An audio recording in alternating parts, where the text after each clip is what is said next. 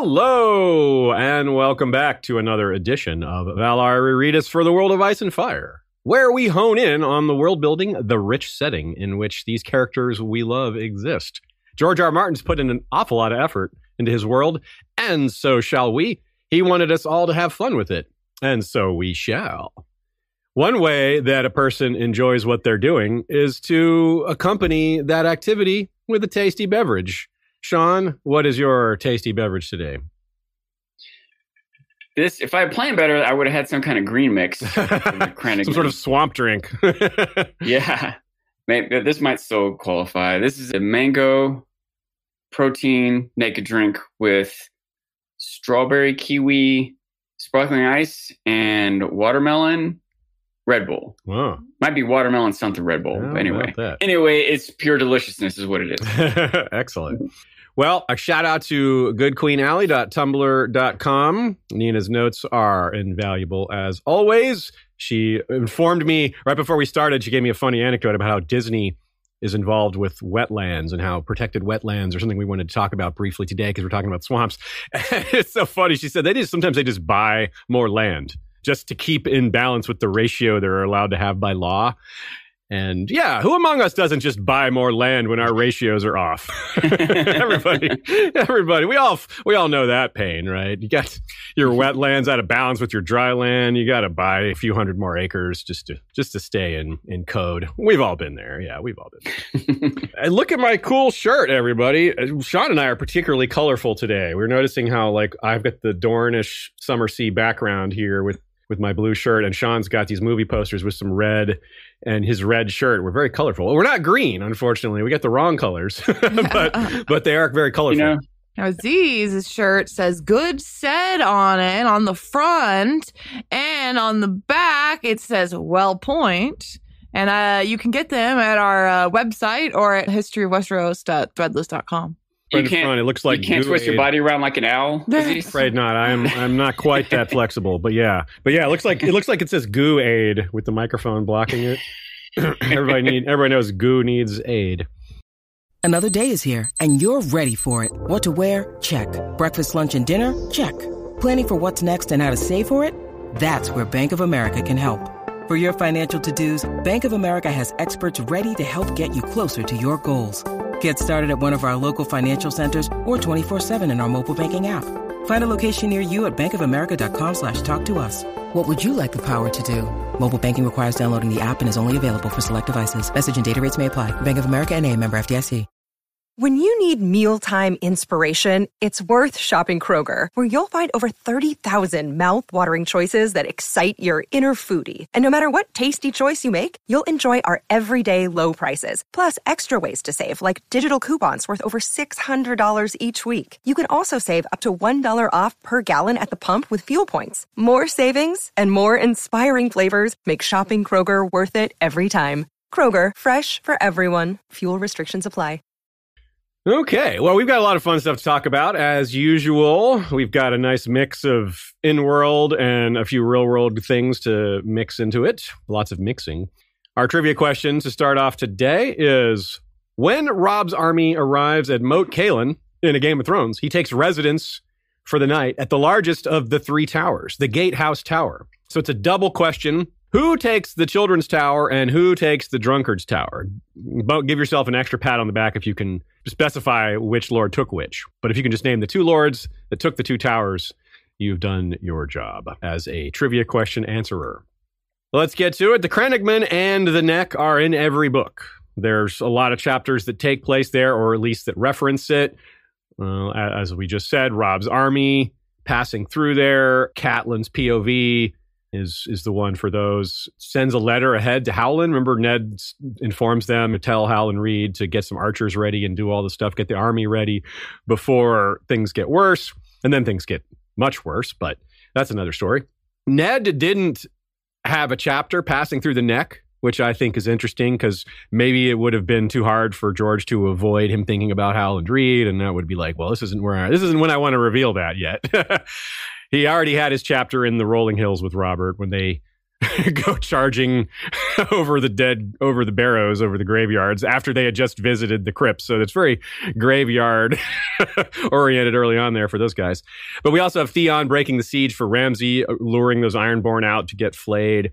And we get a lot of moments in there where he takes stock of what the place looks like and how decrepit and, and mysterious and creepy it is. Victarion has memories of the place too. He swore revenge against the bog devils. He's like, I had to wear my chainmail every night. I had to sleep in my armor because I didn't want to get shot by a poisoned arrow. it's like, yeah. I want to ask a question. yeah, Aziz. go for it. Who has charge of Moat Cailin? What what lord seats it? Who mans the No one. Walls. Yeah, it's it's a ruin. It's just a ruin. They just basically what they do is they'll it's not functional as a seat for living, really, because it's just someone would have to spend a lot of money to put restore it. And I guess no one's been willing to do that.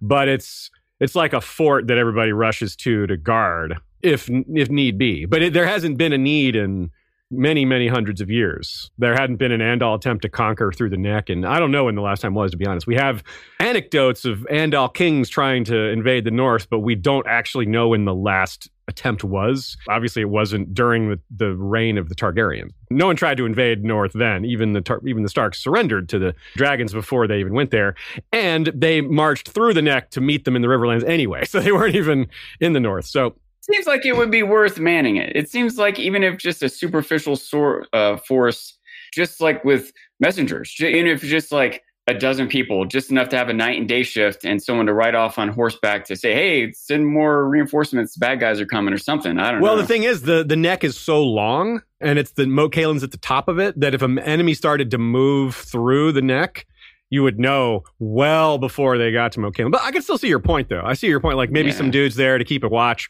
Maybe that's the role of the Crannogmen in part. You know, Absolutely. In fact, well, I may as well say this now. There's an anecdote later in this episode where Robb tells Lord Jason Mallister to send ships into the neck to to Greywater Watch. And he's like, I don't know where that is. and he's like, Don't worry about it. Just go and they'll find you. Once you're there, Yeah. they will be like, Oh, there they are. Yeah, they know their home they have territory. patrols They're and watching, scouts. yeah. And, and this doesn't seem like a very northernly way, much less Crannogman way, but it seems like it could be a key economic point, like the twins. It seems like they could just set up if they did man that and just some with some modest fortifications to its current state, start charging a toll. Like maybe that's against yeah. the law. Maybe the King's Road can't be tolled. That's not a bad idea. it's a Uh, against it, is- but- someone else in the chat, Christina K, brought that same thing up, jinxed with you about, yeah, why wouldn't someone just set up there even part time just to collect the toll, just make some money? Yeah. Like, maybe it's thought like of the, his un- bridge- the troll under the bridge. Troll toll. Yeah. maybe it's thought of as dishonorable in the north to do something like that, be, and yeah. and maybe it's just a law against tolling the King's Road. Like, Yeah. those are the yeah, they might have just been like, "Oh, that's that's basically just being like a bandit uh, thing." Yeah, You- but if you, if you want to pass, you got to pay me, even though this isn't really my castle. I don't live here most of the time. Yeah, if they the thing is, if they were to take care of it, like if they were to use that money to make the region nicer, then people would might be okay with it. That's a, Yeah. this is yeah. there's enough. There's a this is this is I'll, I'll give a, a nod to my second favorite series, The Witcher, where there's a case where there's a troll on a bridge, and Geralt's like, "Y'all want me to kill that troll?" And they're like, "No." He's a jerk, but that bridge is in great shape because of him. he charges a toll, but it's a modest fee and it's worth it. He keeps it in repair. If it weren't for him, that bridge would fall apart. And he's, oh, all right, good deal. yeah.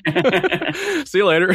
you know, there's a way to make it work. Like the, the Freys charge a lot apparently to cross. Well, especially when it's Robb, you're like, you have to marry my daughter to cross. Of course, that's a whole army. yeah, he doesn't have a standard fee. He adjusts his fee based on demand of yeah. what or who's coming through or Now, whatever. that's a real toll collector. and, and it's interesting that you bring them up because the Freys are probably the house that hates the Crannogman the most. they're they're right next to him, and they have all these weird beliefs about them. We've got some quotes from the from the Walders that talking about all the weird things they believe about the Crannogman that mostly aren't true, but maybe a few of them are. But yeah, there's a lot there. It's there's a lot to say about this place. We're, we'll start with the geography, then we'll, we'll talk about some flora and fauna, a little mysticism, the idea of floating castles. We've got section on real crannogs, what that actually means in the real world.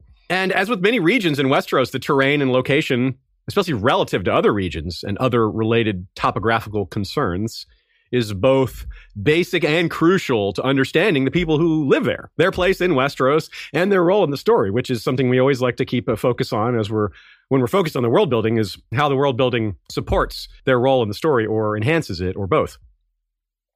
So let's take a quick look at the map. If you're listening on podcast, take a look later or pause it and take a look at the map if you can. If you're looking at the video, take a look at the screen. Shay is putting it up. Note to the west, there's like a jut there. That's Blazewater Bay that penetrates sort of deep into the neck there, where you can see where it's the narrowest. The neck really is kind of like a neck there, isn't it? It's an apt name. It's a choke point, which is choking is of course a neck related. It's literally uh, a neck with an Adam's apple. yeah. And you can kind of see that hag's face. If you've ever noticed, there's like a hag's face looking west, is her neck as well. Like her lower jaw is Flint's finger, her eye is Torrhen's square. And I don't think, speaking of speaking of Flint's finger, I don't think it's swampy. I think the swamp is more to the narrow side there, but I think a lot of that is swampland over there. It's not exactly clear where the domain of the Crannogman ends to the west, but it's not the entire bit to Flint's finger there. So, regardless, whatever is and isn't technically the neck, we're focused on the swampy parts that are filled with Crannogman.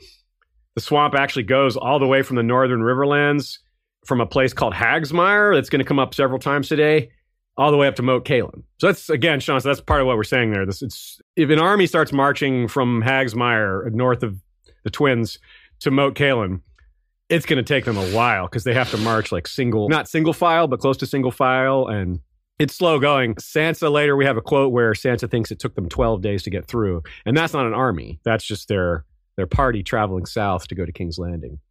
12 days isn't that long though for an army for to getting for getting Yeah. news out and for It might take 12 days to get forces to Moat Cailin. You know yeah what I mean? you're right you're right So- yeah.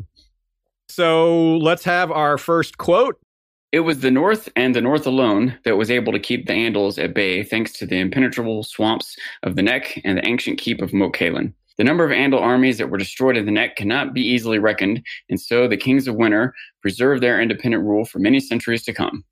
so there's a causeway leading up to Moat Cailin and throughout the neck the causeway is an artificial road basically where you have to add to the road to to strengthen it because it's otherwise it's too soft or too muddy so that's a common enough thing in a circumstance like this but we must keep in mind that the King's Road, which does run through the neck all the way to the wall, all the way to King's Landing, and then south, wasn't there during any of these Andal invasions. It's relatively new. It was only built 250 years ago ish. Well, that's probably about when it started. It took a long time to finish. So armies had an even harder time back then. They were actually just marching through just paths, whatever, wherever people walked, and they wouldn't have known those ways very well. Think about how many real world armies got royally screwed, if not annihilated, by going the wrong way or by having a guide lead them the wrong way intentionally. There's been a few cases of that where an entire army was led astray by one clever, brave guide that was like, I'll tell you how to get there. And they lead them to a place where they're screwed. And then the guide runs away. and there's this like 10,000 men in the middle of a salt flat. where do we go now? Like we've seen in the deserts of Dorne, armies just vanishing. I imagine there's been some armies that have vanished in the neck as well. Maybe more one by one than just all at once, but still, it's another example of a place that the terrain really defines the place, and the people are very defined by that in turn. Also, by the way, during the time of Jaehaerys and Alysanne, that's something we'll, we'll examine more in detail later. New orchards were planted all the way into the neck. So you wonder when we're talking about flora and fauna there, I wonder if nowadays there's more fruit, more food in general than there used to be, and how possible that is for some places. So yeah, as it says, the neck is a key reason why the north has cultural separation from the rest of the realm. Without that vast swampland, the north probably would have been overrun by the Andals. It sounds like they were very determined. And that would, of course, made the realm very different in the long term. So it's really a case of geography laying down the law in us in a way. What does this say to you, Sean? Uh, What's your experience maybe in real life with thinking about swamps and, and or extreme terrain and how that can really create these kind of separations between people? The the army has a training center in Fort Polk, Louisiana, Hmm. which is basically a swamp, and different units go there to train. It's it's something that they have like the they have like soldiers that are stationed there that are modeled after other mar- armies around the world, especially armies that would be like in a, a swampy environment. And so that other units can come to train there against, they're training as though they're training against that other enemy Mm. in that terrain, et cetera, you know. Ah. So I went down a few times when I was in the army, and it sucks in a swamp. Like Humvees get stuck in the mud. It's rainy. It could be like sometimes it's in the summer. It can be hot and miserable, and there's mosquitoes. But in the winter, it's cold and rainy, and uh, sounds great. freaking ants that'll bite you, and like it's everything gets muddy and wet, and the vehicles get stuck. And I mean, modern armies have to practice and train and have the right equipment for this. Maybe the environment is cool enough in the neck that malaria or some similar disease. I don't. I don't remember any mention of that. So maybe it's cool enough you don't have that type of concern. But maybe it is. Maybe it's not realized or talked about. But maybe the Crannogmen have developed an immunity to or understand they need to beware of certain bugs or whatever. But Yeah, I mean it's it's kind of like the the Amazon or some of these j- deep vast jungles where there's just so many plants and and things that people haven't even discovered in modern times that maybe ancient folks have discovered and have been using for a while. Some of which might be like antidotes to common poisons or diseases there or treatments for them that we're not as key on maybe because they we haven't experienced those diseases or they weren't as they haven't been a problem for us as long or we had alternate solutions or something like that. But yeah there is a there is something called gray water fever that Jojen almost died from when he was young and it is possibly why he started having green dreams like the weakness that that whole or it's or it's connected to the same reason. They're both symptoms of the same thing is as we've been told a few times the a lot of times those blessed with the gifts of the old gods have weaker bodies or what have you or, or some sort of frailties. So he may have just been more susceptible to it. So yeah a little more chicken and the egg kind of business there. Now compared to like dorne and the iron islands which are also really separated due to terrain we already mentioned dorne already it's the red mountains are very harsh and inhospitable but there are people living in them and there are pockets of fertility within there but you've got to know how to get there. It's a real home field advantage right? Like people who know the paths. It's like sean if you know a quicker way to the grocery store that's great, right? That's useful. But like doesn't give you some leg up on your enemies, you know. Not- Yeah. but when you know the swamp, like the secret passageways, the secret paths that no that no foreigner's going to know, that's a real advantage. That's that's a significant benefit. And and being an a enemy trying to invade a realm like that, it's got to be so intimidating. Like just based on just what you said about training there is bad enough, but let alone having like enemies trying to shoot poison darts at you while you're dealing with the heat and the mos- mosquitoes and the disease. Yeah. No, thank you. Yeah, it's so bad to have to turn around. You know what I mean? Have a, a an organization going through and getting to a point where they realize we can't go any farther. So you you lost all the time you just spent, and you have to spend it again just to get back to where you were.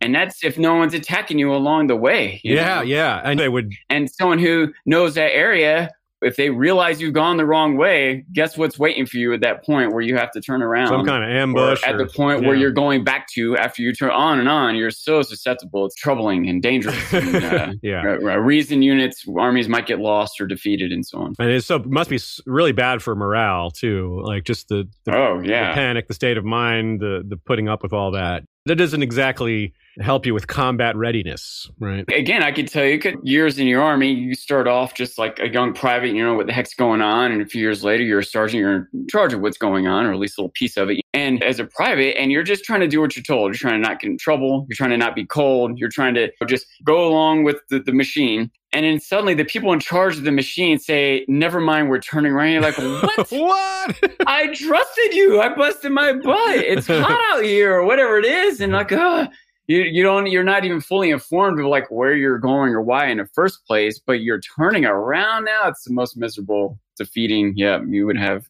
a loss of morale, the likelihood of people like fleeing or fighting less hard or making mistakes, and on and on. So compare also to say like the Vale. The Vale is fairly separated. It's got these imposing mountains, and there's not that many ways through it, but they are connected to the rest of the realm, unlike the Neck, or in ways that the Neck is not. Clearly, the the there aren't a lot of like towns and markets in the Neck. They don't have as much access to the world markets, whereas the Vale they have ports and direct access to this. Part of that is the ease of moving goods. They don't have to move goods through the mountains; they can move goods by sea but also they're part of the main culture. They're Andal heritage, and Andals are all more likely to deal with each other. From their world, it would be these weird, creepy Crannogmen. They're not. Uh, they're not down with that as much. so that does give them even more separation that people look down on them. So they're not as connected through markets, they're not as connected through cultural stuff.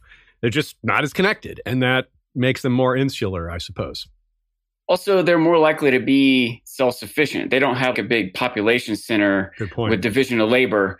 So they'll have less need for certain trade. Like once there's like a knife in the family and they just keep passing it on, they don't need to keep buying new knives. They don't have like a large city where they're like have an expanding growth of industry where they'll need to keep getting more supplies from the outside, right? So there's less ability to get it trade in and out and less need to get trade yeah, good and point.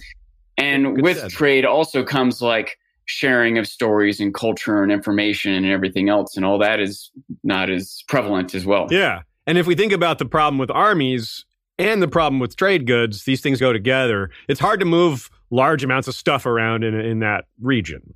And armies are, and it's also hard to move around lots of people or to have lots of people. Like you said, they, there's a smaller population. The average Crannogman is a shorter stature. So, yeah, armies are both of those things. They're lots of stuff and lots of people. So, of course, that's going to be an extremely difficult thing to move around. And as we've just gone over, they often have no idea what they're doing. Just, hmm. well, we know it's north. and the neck is huge. If you still have the map up or if you notice that at the time, it's really big and long. That's what she said. But maybe it wasn't always so swampy. Decent chance it's been that way for a long time because what I'm getting at is the hammer of the waters. We talked about that with the breaking of the world back with with Elio, and we were focused more on the stepstones and Dorne then, but certainly we mentioned that the flooding in the neck is rumored to have been a part of that or connected to that in some way. If so, then the neck, the first people that moved there weren't moving to a swampland. They were moving to a land that later became swampy and became less appealing, perhaps. But we're talking about a span of many thousands of years here, so nothing is going to be completely static. Uh, but this is a big difference if it was not swampland. Now, again, if you look at the map and you can see where the seas are encroaching on both sides, the sea level's rising a little bit. That would cause a lot of flooding, right? If the, the polar ice caps melted just a little bit, you could see the seas rise a couple inches, and that would cause all kinds of flooding, like that tipping point. And it would come both sides, so the neck would sh- maybe shrink on both ends. All right, so let's get an in-world perspective. Our first one, uh, Sansa, way back in Game of Thrones. I think this is her first chapter. They had been 12 days crossing the neck, rumbling down a crooked causeway through an endless black bog, and she had hated every moment of it. The air had been damp and clammy, the causeway so narrow they could not even make proper camp at night. They had to stop right on the King's Road. Dense thickets of half drowned trees pressed close around them, branches dripping with curtains of pale fungus. Huge flowers bloomed in the mud and floated on pools of stagnant water, but if you were stupid enough to leave the causeway to pluck them, there were quicksands waiting to suck you down, and snakes watching from the trees, and lizard lions floating, half submerged in the water, like black logs with eyes and teeth. Black logs with eyes and teeth. Yeah. Arya loves it though. She gets all muddy and collects a bunch of flowers. She's, yeah, this is great. Look at all the life and stuff and everything. so, yeah, very different in that regard, those sisters. Lizard lions. Let's talk about that briefly. What is a lizard lion? Since that anecdote ended with talking about them, it's a good time to bring them up. They are the sigil of House Reed. They're not crocodiles. At one point, they're mentioned in the same breath as crocodiles. It's like crocodiles and lizard lions in a Sothoryos, uh, in a mention about Sothoryos. So they clearly can't be the same thing. Nina points out the World of Ice and Fire says they're very large reptiles, like enormous crocodiles. So they're similar. Uh, and George himself says reptile with a long whip like tail and a long snout, similar to an alligator's. So there you go.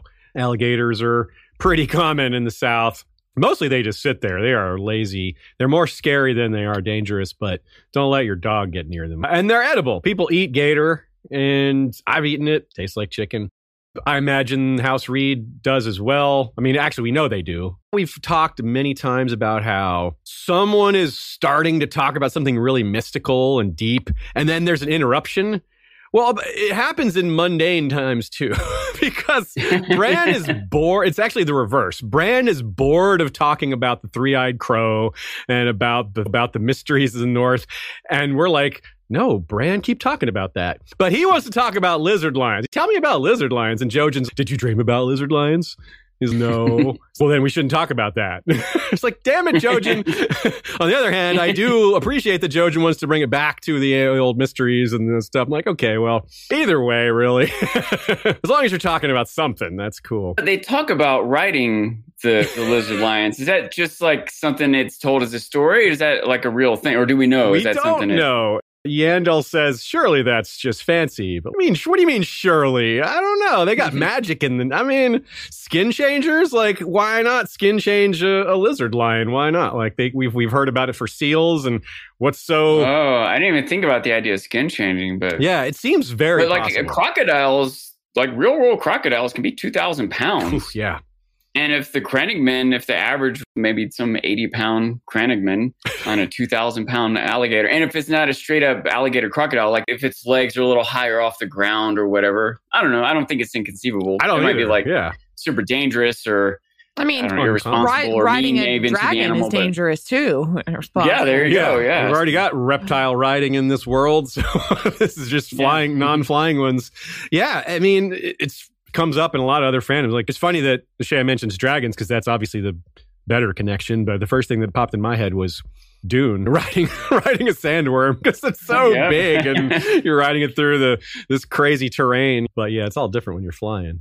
So yeah, I mean, why not? It seems possible if if you can have dire wolves and and dragons, and it really doesn't seem like a stretch. And the young, the youngest, like the kid fantasy fan in me is absolutely certain this has happened. like twelve year old Aziz is yeah. Definitely that happened. There were armies of them, like a whole division. Lizard lion cavalry. they're like they're like jet skis, but but it, like it's a jet ski where it's edible. It's like the Mongol hordes. but, but there's another connection here. Lizard lions appeared in a George R. Martin tale before A Song of Ice and Fire. He invented lizard lions in his Thousand Worlds universe first. They're from Tuf Voyaging's story A Beast for Norn.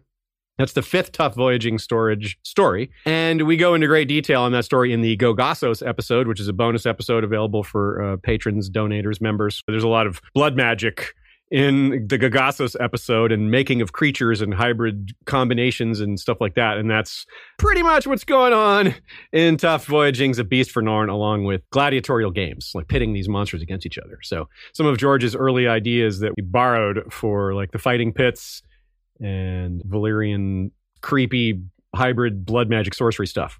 So, in addition to it being such a key point in Westeros, it's also like a reference point for discussing where regions are, where cultural shifts happen. Like, for example, Robb once says, north of the neck, as a description of the new kingdom's borders. And Catelyn sees that specifically as a safe zone, relatively speaking. For example, when they're fleeing back towards the north before they capture Tyrion, Catelyn tells Sir Roderick, "You're my father. I'm your I'm your daughter. That's who we are for now. We're incognito." And she says, "We'll keep that disguise until we get to the neck, right? Because that's okay. Once we're there, that's where we're amongst friends, and we don't have to worry anymore."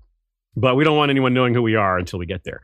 Likewise, you hear a lot of people say "south of the neck," like just as a phrase, like an idiom, like the finest ale south of the neck. i that's a phrase that came up in Dunk and Egg. It's just like a div- divisionary point. Yeah, so the, you could say the Crannogmen and the Stony Dornishmen have some things in common, being the, the, the isolated people or the kinda- free folk. I like the you know, free folk as an example. I think of like how here in the U.S. will be like anything east of the Mississippi or west of the Mississippi. Like That's exactly what I was just, about to say, yeah. East of the Rockies. Yeah, you know, totally. certain ones that the neck is that. That is a total, yeah, it's a perfect example. I brought up the free folk. The wall is a separation. It's just an artificial barrier, but it is very much barrier. It doesn't really make a difference to the people on either side of it, whether it's a natural or artificial barrier in terms of the function of that barrier. It keeps them separate, whether it's natural or not. And so in isolation, they have their their uniqueness because of that. So we'll see a lot in common in from structural ways. Maybe not direct comparisons like obviously the Dornishmen don't eat alligator, but they probably eat foods that almost no one else eat, like scorpion or something like that. No one else would even want to eat that. but yeah, we got lots of them. We don't have lots of other food. We adapted to eating these. Yeah. A delicacy, a local delicacy that most people would not find very delicate. Uh, let's talk a little more about what it's like in a swamp. Swamp life. Swamp life is this uh, name of this section. Here's a quote from National Geographic. Swamps exist in many kinds of climates and on every continent except Antarctica. They vary in size from isolated prairie potholes to huge coastal salt, marshes. Some swamps are flooded woodlands. Some are former lakes or ponds overtaken by trees and shrubs. So, with that kind of variety, we're definitely not going to discuss even or even close to discuss all of the types of swamps. We'll try to hone in on the type of swamplands that the neck seems to feature. That said, we're not entirely sure. It seems to be a lot of these different types of swamps are covered in the neck. I'm sure there's salt marshes, and I'm sure there's freshwater marshes. There's both. And there's probably some that are what's called brackish, which was when they're when those come together, when saltwater and freshwater mingle. When you throw a lot of bracken bodies in there. yes, lots of the Blackwoods toss all their foes in there. We've talked before about how when the first men were migrating to Westeros, it made sense that a lot of the choicest lands would be taken first. But even the least desirable were taken eventually. There have been people living in the harshest places since the very ancient days.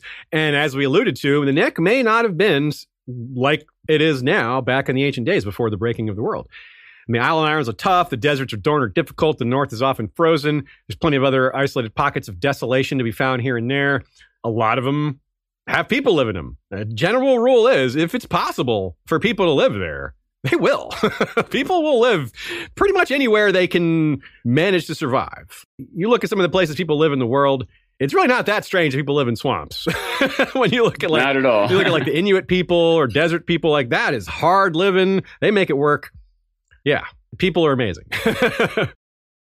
that said, swamps are going to be few people's first choice. It's lots of difficulties. To the west, like I said, there's Blazewater Bay, but I didn't say what's to the east, which is the Bight, and that's kind of the the bay that where the sister islands sit, and White Harbor feeds that area. Here's another quote uh, from when Theon is there.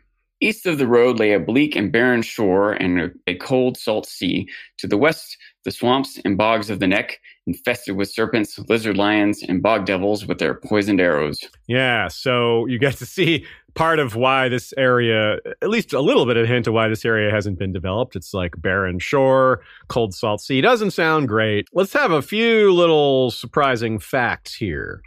Yeah, one thing I want to point out that might lead into some of this is that every square inch of a swamp isn't homogeneous. It's, it's a general area that has a certain water level, and the Fertile Crescent, like the, the birthplace of hum, human beings, is a swamp, Yeah. basically. Mhm. Sometimes it's flooded with water, and it and it limits certain travel or or agriculture, but it also it's flooded with water. You know what I mean? yeah, It's, good it- water. it's a it's a valuable resource and it's a fertile land and parts of the swamp or outskirts of the swamp are going to be very beneficial for what humans need to live or parts of the swamps will be very beneficial for humans to live for a large percent of the time but then sometimes it gets flooded and it's not but generally speaking it's it makes extra sense i think to live in a swamp than it does to live in antarctica or the sahara desert yeah.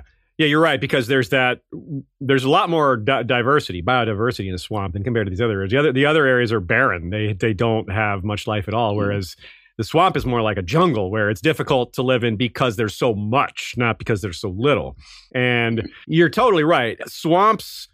It's only within the last relatively short period of time that humans, like the humans in charge, like the large governments of the world, because certainly ancient peoples probably figured some of this out on their own. So I, I would be careful with saying first people to do something or to discover something. But a lot of modern humanity drained swamps. Like San Francisco had a huge area drained to create some really valuable land. Other areas drained swamps for this for this and that reason to create more land. Or to england or to cut lots of england yeah, sometimes they associate it with disease and, and bad stuff. So like, oh, get rid of that swamp and there'll be less disease. Very fertile farmland. Yeah. It's very valuable as farmland. yeah. You're right because a lot of it's already watered down or, or full of nutrients or That what have you. soil has been storing nutrients for a long time. That hasn't been turned into new plants and stuff. Yeah. It's just been saved. You There's know? fossil fuel down in there, right? Because fossil fuel is mm-hmm. basically Yeah. bio plant matter that's t- millions of years of decomposition. Of course, swamps are going to have lots of decomposed biomaterial, so that really just stands to reason. But this, the thing humanity discovered is once you start draining swamps, you start to realize what the good side of having them was. You, you, they were focused on getting rid of those downsides. They didn't realize that getting rid of swamps created a whole bunch of new downsides. All that plant life in these swamps is a huge carbon sink. It's like a natural treatment plant. It makes water cleaner in some areas. I mean, certain parts of swamp, like you said, there can be some fetid areas where there's like rotting plants, but most of most swamps aren't like that, or at least not the whole swamp. And they're really good at stopping hurricanes or absorbing because they're so wet in the first place. They can handle more water. Like a really good example of why wetlands are protected now. A lot of wetlands are protected. It isn't just because of the wildlife, but because it protects the land around them from natural disasters. One of the most famous examples of this going wrong was Hurricane Katrina, which hit, I think, around 2005 or four, around then. And it hit harder in the areas that had been drained. New Orleans, had they not drained, some of that swamp would have handled Katrina way better. And that's just a shame, right? Because it really, it, it was billions of dollars of damage and people died. And a lot of times when you hear billions of dollars of damage, what that damages is people's homes, Yes. and businesses, grocery stores. Yeah. So here's a, a thing, a specific thing they're starting to realize is that even the process of like uh, barrier walls uh, in coastal areas meant to stop stop waves, not just hurricanes, but just like waves in general. But they're realizing what works better than that, but especially against hurricanes, is mangrove swamps Mm. the the the surface area of all the roots and leaves and branches of mangroves they slow the water and the wind of a hurricane coming in and Yeah. once the water comes in the mangrove trees suck up all that water so it doesn't lay They stagnant drink in it up. a city Yeah. or whatever they they soak up all that water they grow more and and even like the base of like a, a wall where waves are constantly crashing against it eventually the waves with that water that hits that impact what it does is erodes the soil the, the Mm. earth underneath the wall and eventually the wall starts to fall and collapse and they have to rebuild it. It's this constant engineering problem. The mangrove trees the roots underneath there they just naturally grow stronger and stronger with all that their their surface area slows the waves and their roots grow naturally. It's not this constant re-engineering process that humans have to do. Nature just takes care of it. So that's like a new angle that scientists engineering architectural environmental scientists are taking to treat coastal areas that are degrading and that are impacted by hurricanes is mangrove swamps Isn't that neat? Instead of building a wall or building something like completely man made, they're like, no, just plant these trees there. Use trees, nature's yeah. already got a solution for this. That's it's it's and that's the same sort of line of reasoning with that whole poisoning thing. Or the and like, well, whatever disease exists here, you might also have the the antidote for it might also exist in here. Like nature has its own solution. Not always. You can't. Nature is is deadly as it is uncaring, but it's also amazing and Yeah, and sometimes deserves you- respect. And sometimes you find a solution, and that solution has problems of its own. Like here in Georgia, Yeah. they did something similar, just in with the kudzu, and they brought in the kudzu plant to help with erosion. And it was like, oh wait, this is actually a very invasive species. So mangroves are a little better than that. Yeah, mangroves aren't aren't going to grow everywhere like kudzu, and we wouldn't mind as much if they did, probably. So here's a another quote from National Geographic that summarizes a lot of what we just said while adding a few more details. The freshwater swamps between the Tigris and Euphrates rivers in the Middle East are so rich in biodiversity that the area is called the Fertile Crescent. The abundant wildlife, agricultural opportunities, and ability for communication and trade fostered human technological development. The Fertile Crescent is recognized as the birthplace of civilization and the site of the first cities. The earliest recorded written language and the first recorded use of the wheel occurred around these swamps. It's weird that the first wheel would be used around a swamp where wheels are maybe less useful, but near the mm-hmm. swamp, not right next to it. And that's what you were saying before, Sean. Most people don't live in swamps. They live near swamps or around them. The swamp is like right next door. Living in a swamp is a little rare, and that's that's what makes Crannogmen a little different and a little more interesting is they actually live in the swamps and not near them or around them. That's another thing too. It's a little bit easier to understand when you think about a desert. It's just defined by the amount of rainfall per year, right? Yeah, So, like, it's almost this obvious example. There are there's an oasis in the desert. But that that oasis it's still part of the desert. So the people living in a desert they're not living out surrounded by 100 miles of 120 degrees bare earth. They're living by the oasis. Yeah. they're living by the water source but that's still part of the desert. Same thing to swamp. It's going to have different areas within this swampy area where some are going to be a little bit higher ground where you can build a house or maybe even a road or something others are going to be totally treacherous and the people that live there know that the armies traveling through don't I would agree with that. There are some really big swamps, for example, and that's a good example of the Everglades is 97 kilometers wide, 60 miles wide, 160 long, 100 miles long. It spans Georgia and Florida. And of course, it's not identical the whole way through. Yeah, there's patches of it that are different than others, and the, the climate changes as you go more north, a little, little bit less humid. The Okefenokee swamp means trembling earth. And that's uh, the reason for that is the swamp, the trees are so lightly attached to the ground in the swamp that when you walk by, they shake. so that's where the name comes from, trembling earth. I wonder if there's anything like that in the neck or if they have ways of hearing when someone is coming from farther away based on vibrations or anything like that. There's all sorts of little tricky things you could do that they would be able to leverage their environment for a benefit that once again people like us we're trying to imagine and research but there's probably things that never made it in the books or the common knowledge amongst people that would know better that that, w- that we're unable to impart. And that would be true in in westeros. There's stuff the crannogmen know that are both mundane and supernatural and that's uh that's pretty cool let's talk about real crannogs crannogs are a thing in the real world they existed in Scotland, Wales, and a few cases in Scandinavia, but overwhelmingly they're Irish. Crannogs, most of the Crannogs ever built were Irish. And they go back as far as like 3600 BC at least. So they've been around for a while. And there are some of these Crannog sites that have been basically uninterrupted use for all that time, like thousands of years using the same Crannogs. About 1200 of them have been found in Ireland, about 300 in Scotland. In Scotland, there's some of them are debated whether they count or not. There's a it's not worth getting into. The academic difference between a Crannog and some of these other names are not worth getting into right now. They are man made islands, basically, not to be confused with, say, something that like Venice, where it wasn't built on water, but it gradually became flooded and they had to adapt to that. That's different. That's something that adapted to being flooded. This was a place that they built on the flood in the first place. Basically, they take a lot of logs, they jam them deep into the earth, they put a platform on top of that, and then they put mud or stone on top of that, and it can be pretty big. Think of it like a dock house, like sticking out from a right. Is that what you're kind of say, Sean? Yeah, yeah. It's like a, a platform you walk along out onto the surface of the water, but usually at the end of that, most of our world experience probably is just ends and there's a lake out there, or maybe boats come up to it. But instead, imagine there was like it sprawled out circularly and it was a house or whatever. you know. Yeah, um, or if it's a castle or something bigger. Crannogs, these ancient Irish ones aren't castles, but they could be. Like you, you could see, you could imagine that. That wouldn't be a crazy thing to imagine. But why? Why would they do this? What was the purpose of this? What's the point? Why? Why build these? And why were they so unique to, uh, mostly unique to Ireland or and or Scotland? Well, uh, that isn't entirely known. Not at all. There's some evidence that they're religious. Maybe they're just, just like a place to carve out an industrial area. Like we'll make some nice flat ground and and designate this for certain tasks.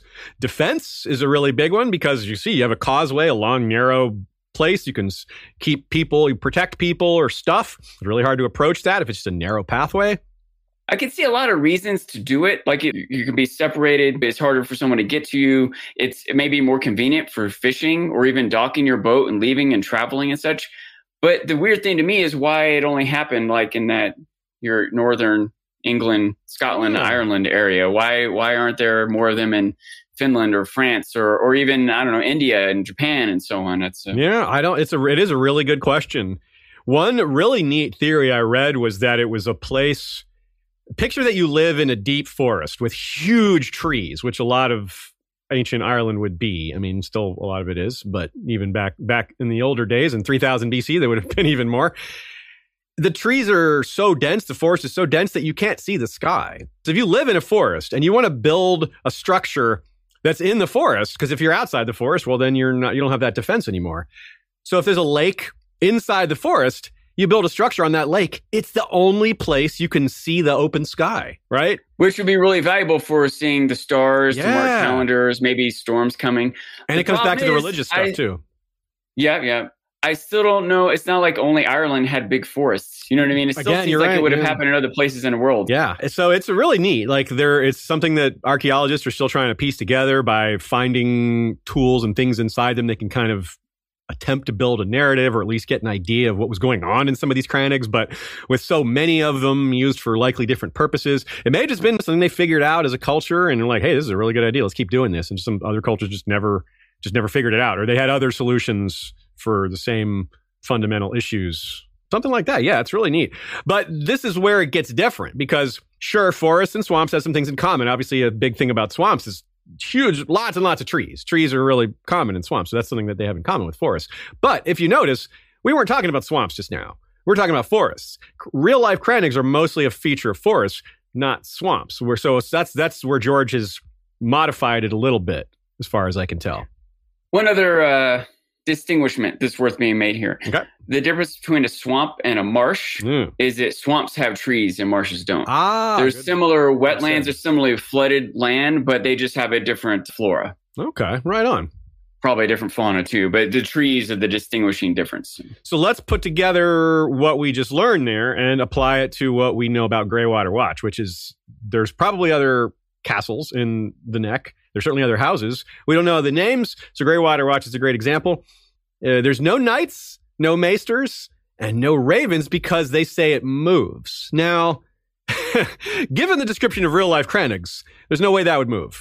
you're you're, lo- you're, Yeah. you're pushing like hundreds of logs deep into the earth, building a building a causeway, so that doesn't move. So this is where I think the fantasy comes into it because George has made an alteration to the real world version of this. Yeah, I thought one one thought I had was that maybe they aren't crannogs. Maybe they're like a houseboat, but a house castle. Hmm. Maybe they do have some sort of floating device they've created with a living quarters on top of it and maybe added to it over time and that it is literally floating and not rooted and so they have the ability to move it around still seems like it would be pretty limited in its movement so Yeah, like they have need a relatively wide waterway. Maybe certain times of the year when the water level rises during raining Yeah, times. And I, I've also considered the thing that Shea pointed out a few episodes ago. I don't know if you remember Shea that I, I forgot if there was a name to it but the dynamic that from a distance at certain angles of light something Oh. can be displaced on the water. Yeah, yeah, the, yeah. I wonder if that's a illusion, yeah. possibility. I, I can imagine a lot of different things,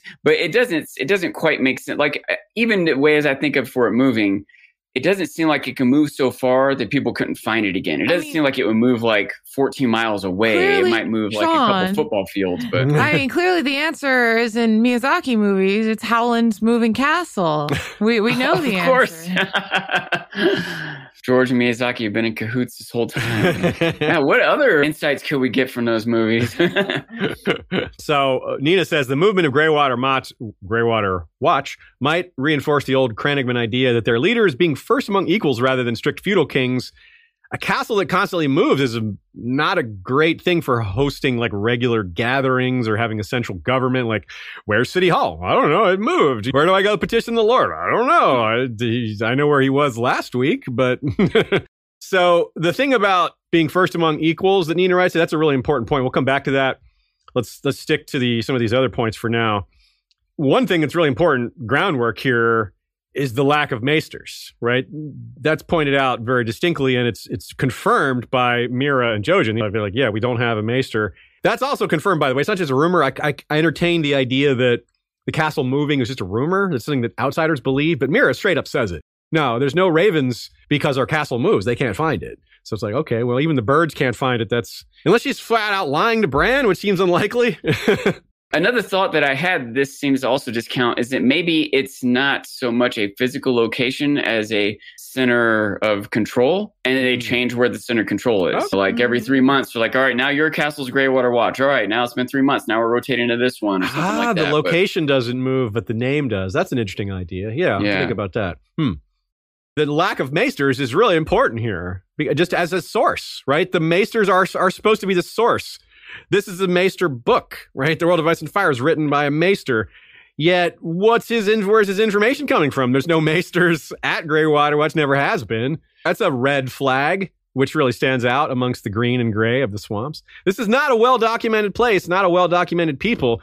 Like the free folk, which again, they, there's a, another connection to the free folk, they aren't very well understood by the sources. So we have to take everything they say with a grain of swamp salt and uh, green salt uh, and keep that in mind. It's funny too. Remember, I uh, earlier referring to that earlier anecdote about Jason Mallister being like, "Well, how do I find Greywater Watch? I don't know where it is. They don't know where it is. It moves." He's like, "Go in with my banner, and they'll find you." It's funny how Jojen thinks the same way. When they go beyond the wall, they're like, "How are we going to find the three-eyed crow?" He's like, "Well, maybe he'll find us." he was Yeah. right. Actually, Cold Hands showed up. Hey, y'all, I'm here to escort you to the cave. It's going to be a bumpy ride, but I've got a I've got an elk. sure enough. So let's use that as a segue to talk about the actual Crannog people, the Crannogmen. And we'll start off with a quote. Last, and some might say the least, of the peoples of the north are the swamp dwellers of the neck, known as Crannogmen, for the floating islands on which they raise their halls and hovels. Small, sly people. Some say they are small in stature because they intermarried with the children of the forest, but more likely it results from inadequate nourishment. For grains do not flourish amidst the fens and swamps and salt marshes of the neck, and the Crannogmen subsist largely upon a diet of fish, frogs, and lizards. They are quite secretive, preferring to keep to themselves. So fens and swamps and salt marshes. That's what you're saying, Sean. Like those are different types of swamps. Like a marsh is doesn't have trees, and that makes sense. Like the salt, that would be harder for trees to grow in. Fens and swamps. Yeah, so different types, different subgroups there. Mangroves can grow in salt fine though. Okay, yeah, yeah. Most trees can't. You're right. And- Not some can. Like I think cypress can too, but but um, I'm not sure about that. I think, by the way, a fen and a bog, I think they're pretty much the same thing. And they are basically areas where the organic material hasn't broken down as much. Ah, that's where which the means stinkiness. soil isn't as fertile, and that's where you get peat that can be burned or used as building material and such. I, Mm, I don't know okay. why bogs don't haven't broken. I don't know if it hasn't happened yet, or if it's a matter of the amount of water or type of water. But Yeah. So but I think they all get mentioned in this area in the neck. I think they have marshes and swamps and bogs and you know Mm, all, yeah. which makes sense. It's a huge area. They're gonna have all different range. what about that shade? Last and some might say the least. it's like, come on, Yandel, what the hell is that, man? That's rude. Well, I guess I think there's a, a little bit of a play on words there, just with their Okay, you're right, size, 'cause just they're because they're, diminu- diminutive size. Is my impre- impression is that yeah, maybe it is insulting, but I think it's also that. did you say it's a little play on Yeah, words? Heyo. little play on words. Yes. I guess if you're gonna pick on someone, the little people of small population that are far away from you, They won't even yeah. read the book that you wrote about Yeah. them. Nina says it's a bit of a self-fulfilling statement regarding his attitude toward the Crannogmen. There's no maesters there, has little data, so they are considered mysterious, and because they're mysterious, they get looked down on as a little uncivilized and unworthy of as much attention. So yeah, it is a little cycle of belief there. But if you think about some of the things, they are quite skilled. We've seen Mira with that frog spear; she's amazing with that thing, and they maybe aren't uh, as equipped to deal with things outside the world there, but man, they're really, really big deal. Can you imagine? Like, think about this: they're the first line of defense again in the ancient North. Like when the when the Andals were invading the North, and it was the neck that held them back. Who who? That's who they faced first, right? That's who's attacking them first. The Crannogmen. So I, I feel like this denigration of the Crannogmen maybe is more of a recent thing uh, in the North, if it happens at all. I'm not sure the North looks down on the Crannogmen as much as the South does, because the North, at least some of the Northerners would have that ancestral memory, or at least that respect would have been carried forward. Especially because they still they they worship the same gods, a lot of these other connections, cultural connections. I don't know. I feel like even though the neck is its own place, it's definitely North, definitely part of the North. Even though there's some pretty distinct differences between proper North and the Crannogmen, but I feel like it's not far from the Riverlands. I, it, It's not, For a while, right. in my mind, it was the Riverlands. It, I had to learn, if you will, that oh, it's the North. That's right. They went to, you know, Mira and Jojen went to see their lord. But I still, for a long time in my head, it was part of the Riverlands. So here's another related quote from Bran when he meets Mira and Jojen for the first time. And I think this quote's a good segue from what you were just saying about their perception. Yeah, yeah, I think so too. He tried to recall all he had been taught of the Crannogmen who dwelt amongst the bogs of the neck and seldom left their wetlands. They were a poor folk, fishers and frog hunters who lived in houses of thatch and woven reeds on floating islands in the deeps of the swamp. It was said that they were a cowardly people who fought with poisoned weapons and preferred to hide from foes rather than face them in open battle. And yet, Howland Reed had been one of Father's staunchest companions during the War of King Robert's Crown before Bran was born. So it does seem like Bran has in his mind that they're lesser. Yes, he does. But Father seem to really respect him. So he understands that it's not adding up. And you can imagine if at least that's the base thought, subconscious thought of Bran in the North, it's got to be way worse in the rest of the land. Absolutely. You're totally right. And part of that is the lack of knowledge. Is like ignorance often tends towards distrust or hatred or things like that. And yeah, it is neat because, like you said, Bran is like, hmm, but father trusted them, and his father's opinion carries probably more weight than anyone's with him. And the coward. Let's talk about this cowardly thing. This is really, this is really fascinating to me. You you have a note here that's like the Dornish, yeah, Yeah. and that's a perfect example. Like Oberyn was Oberyn Martell cowardly by facing Gregor, but not like getting up close to him. No, I wouldn't. Like, he was smart. he- yeah, he's- I mean, you went to battle with him. Cowardly is running away completely and not like fight. even for sure if everyone knew if he announced all right i'm going to fight with a poison tipped spear everyone would be like oh never mind i don't want to watch this battle he's just a coward what Yeah. no he's still pretty bold for stepping in here to fight the mountain to be fair the mountain's pretty fair for fighting Oberyn if he knows that the spear tip is That's true. poison That's true. maybe arrogant more so than brave i don't know But that's just a it's an attitude of it's a cultural attitude. It's like they define bravery as face to face fighting. Where why? Why is that the standard? Why is meeting, especially if someone's just bigger and stronger than you? Why would you meet them? That's like choosing to fight on open ground when they have all the cavalry and the cow horses are better. It's like why would you fight them when they where they have an advantage? Fight them where Like- you have an advantage. it may be brave to do that but it doesn't mean there aren't other ways to be brave Right. They're narrow. They have a very it may narrow be definition brave to do that, but it doesn't mean it's not also stupid. Yeah, Right? yeah. Like, That's a great way to put it. Yeah, because they're trying to put a monopoly on bravery by saying that only facing your opponent in the open hack and slash, that's the only version of bravery that exists. And we can sit here and go, clearly not. clearly that's not true. Yeah. There's plenty of other forms of bravery, not even, eh, let alone battle courage only, because you talk about bravery outside of battle, that's something else entirely too. But even just keeping it to battle, I mean, you got to give people credit just for being there. Just getting in a fight, even if you're doing it from a distance. I mean, that takes it still takes some courage.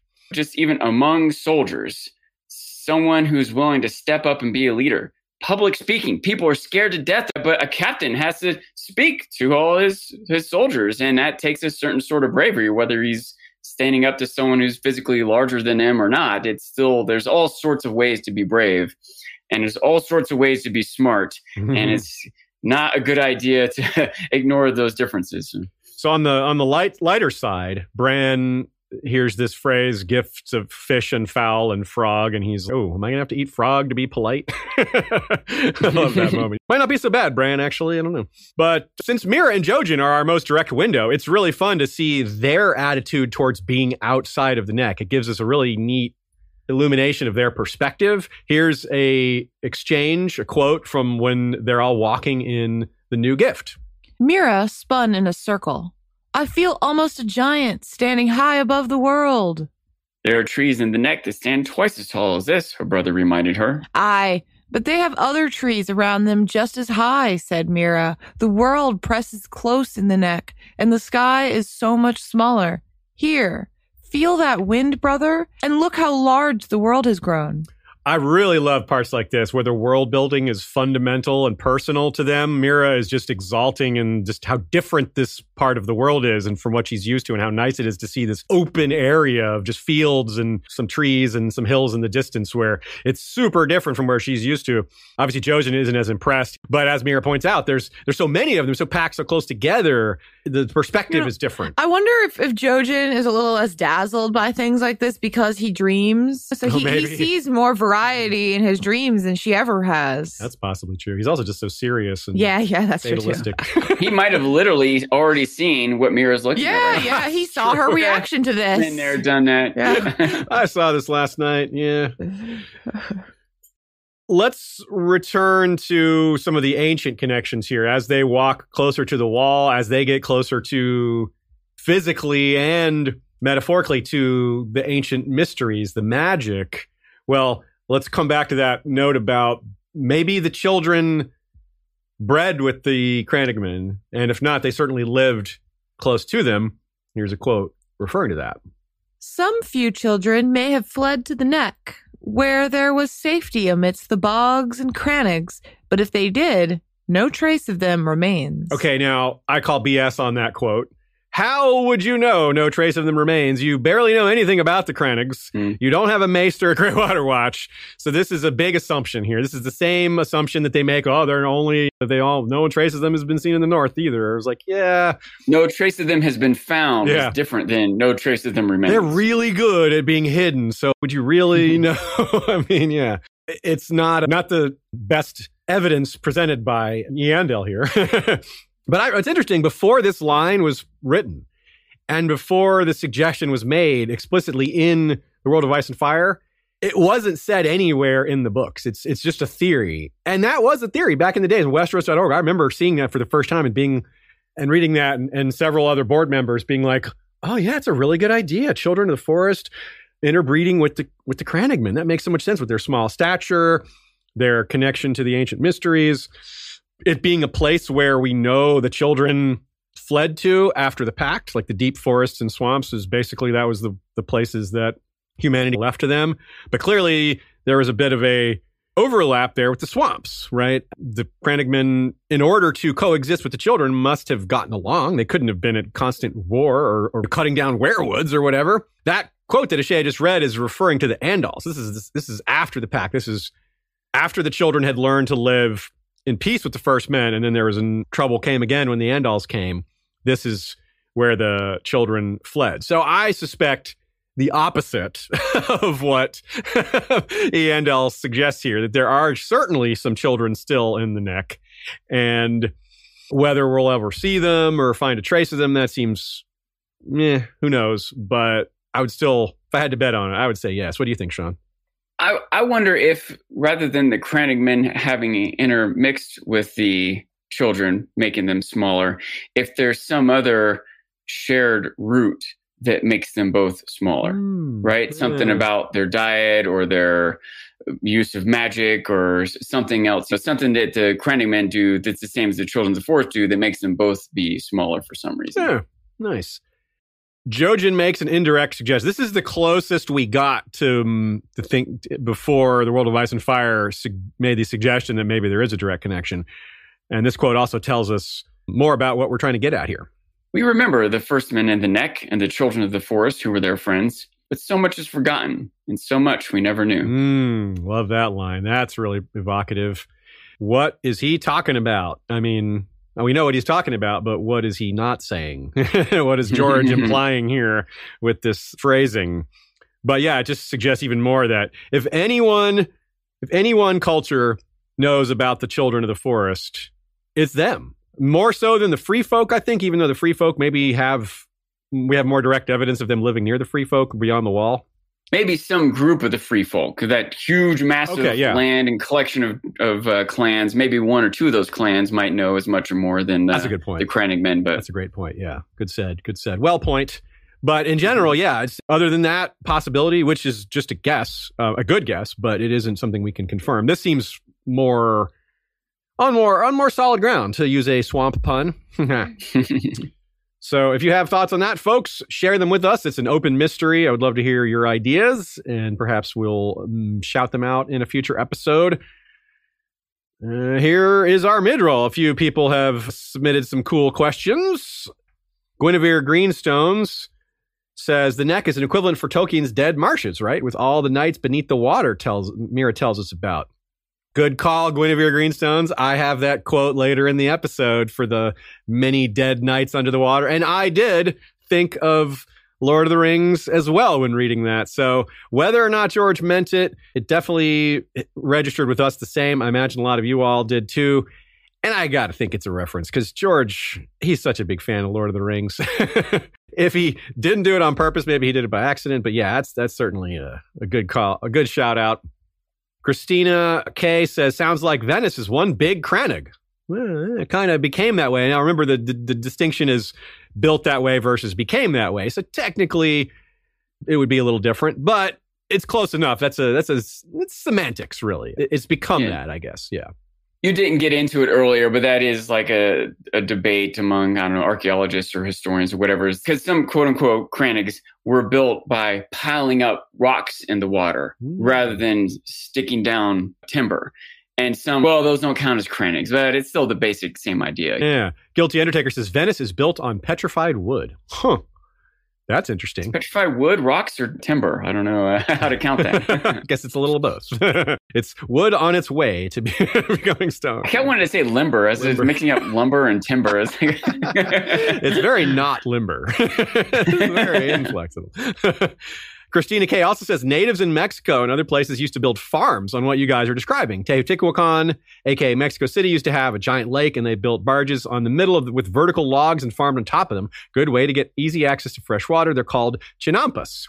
Yeah, I've seen these before. It's really neat. Yeah, these these are these actually float and move, unlike the crannogs, which are rooted in place. So this is maybe George combining these two concepts to make something like Greywater Watch, which is like, well, we got bigger ones that move, and we got these small floating farms. What if we combine that idea into a big floating everything? and yeah, great call out there, Christina. And it's it's neat to think about that too. Yeah, it's like, well, if we can't plant farms in the swamp, we can build floating farms on a lake. I wonder if uh, any of the ancient Irish tried to do anything like that, or if they didn't need to. You wonder if this is maybe an innovation that, that could have worked for them, but just didn't. They didn't have some reason they couldn't do it, or didn't think of it, or I don't know. Or maybe that's something I was thinking this about crannogs in other parts of the world that maybe they did and just records of it have been lost. Like Oh, it yeah. might have got washed away or destroyed or submerged or something. You can see why they would just be repurposed. Like a, it's a built structure that's could easily be repaired and fixed. You just add more dirt and whatever. So someone else comes along, they're like, "Yeah, it's a building inside the forest on a lake. Yeah, that's useful. Build more of those."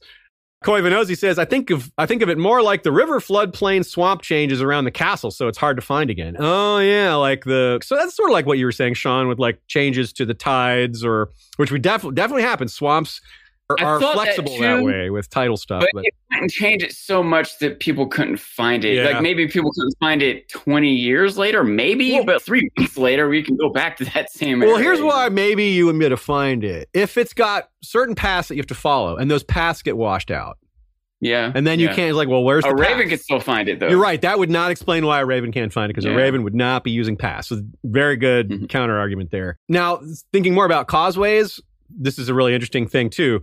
A lot of causeways now that were that lead to crannogs that still exist are partially submerged.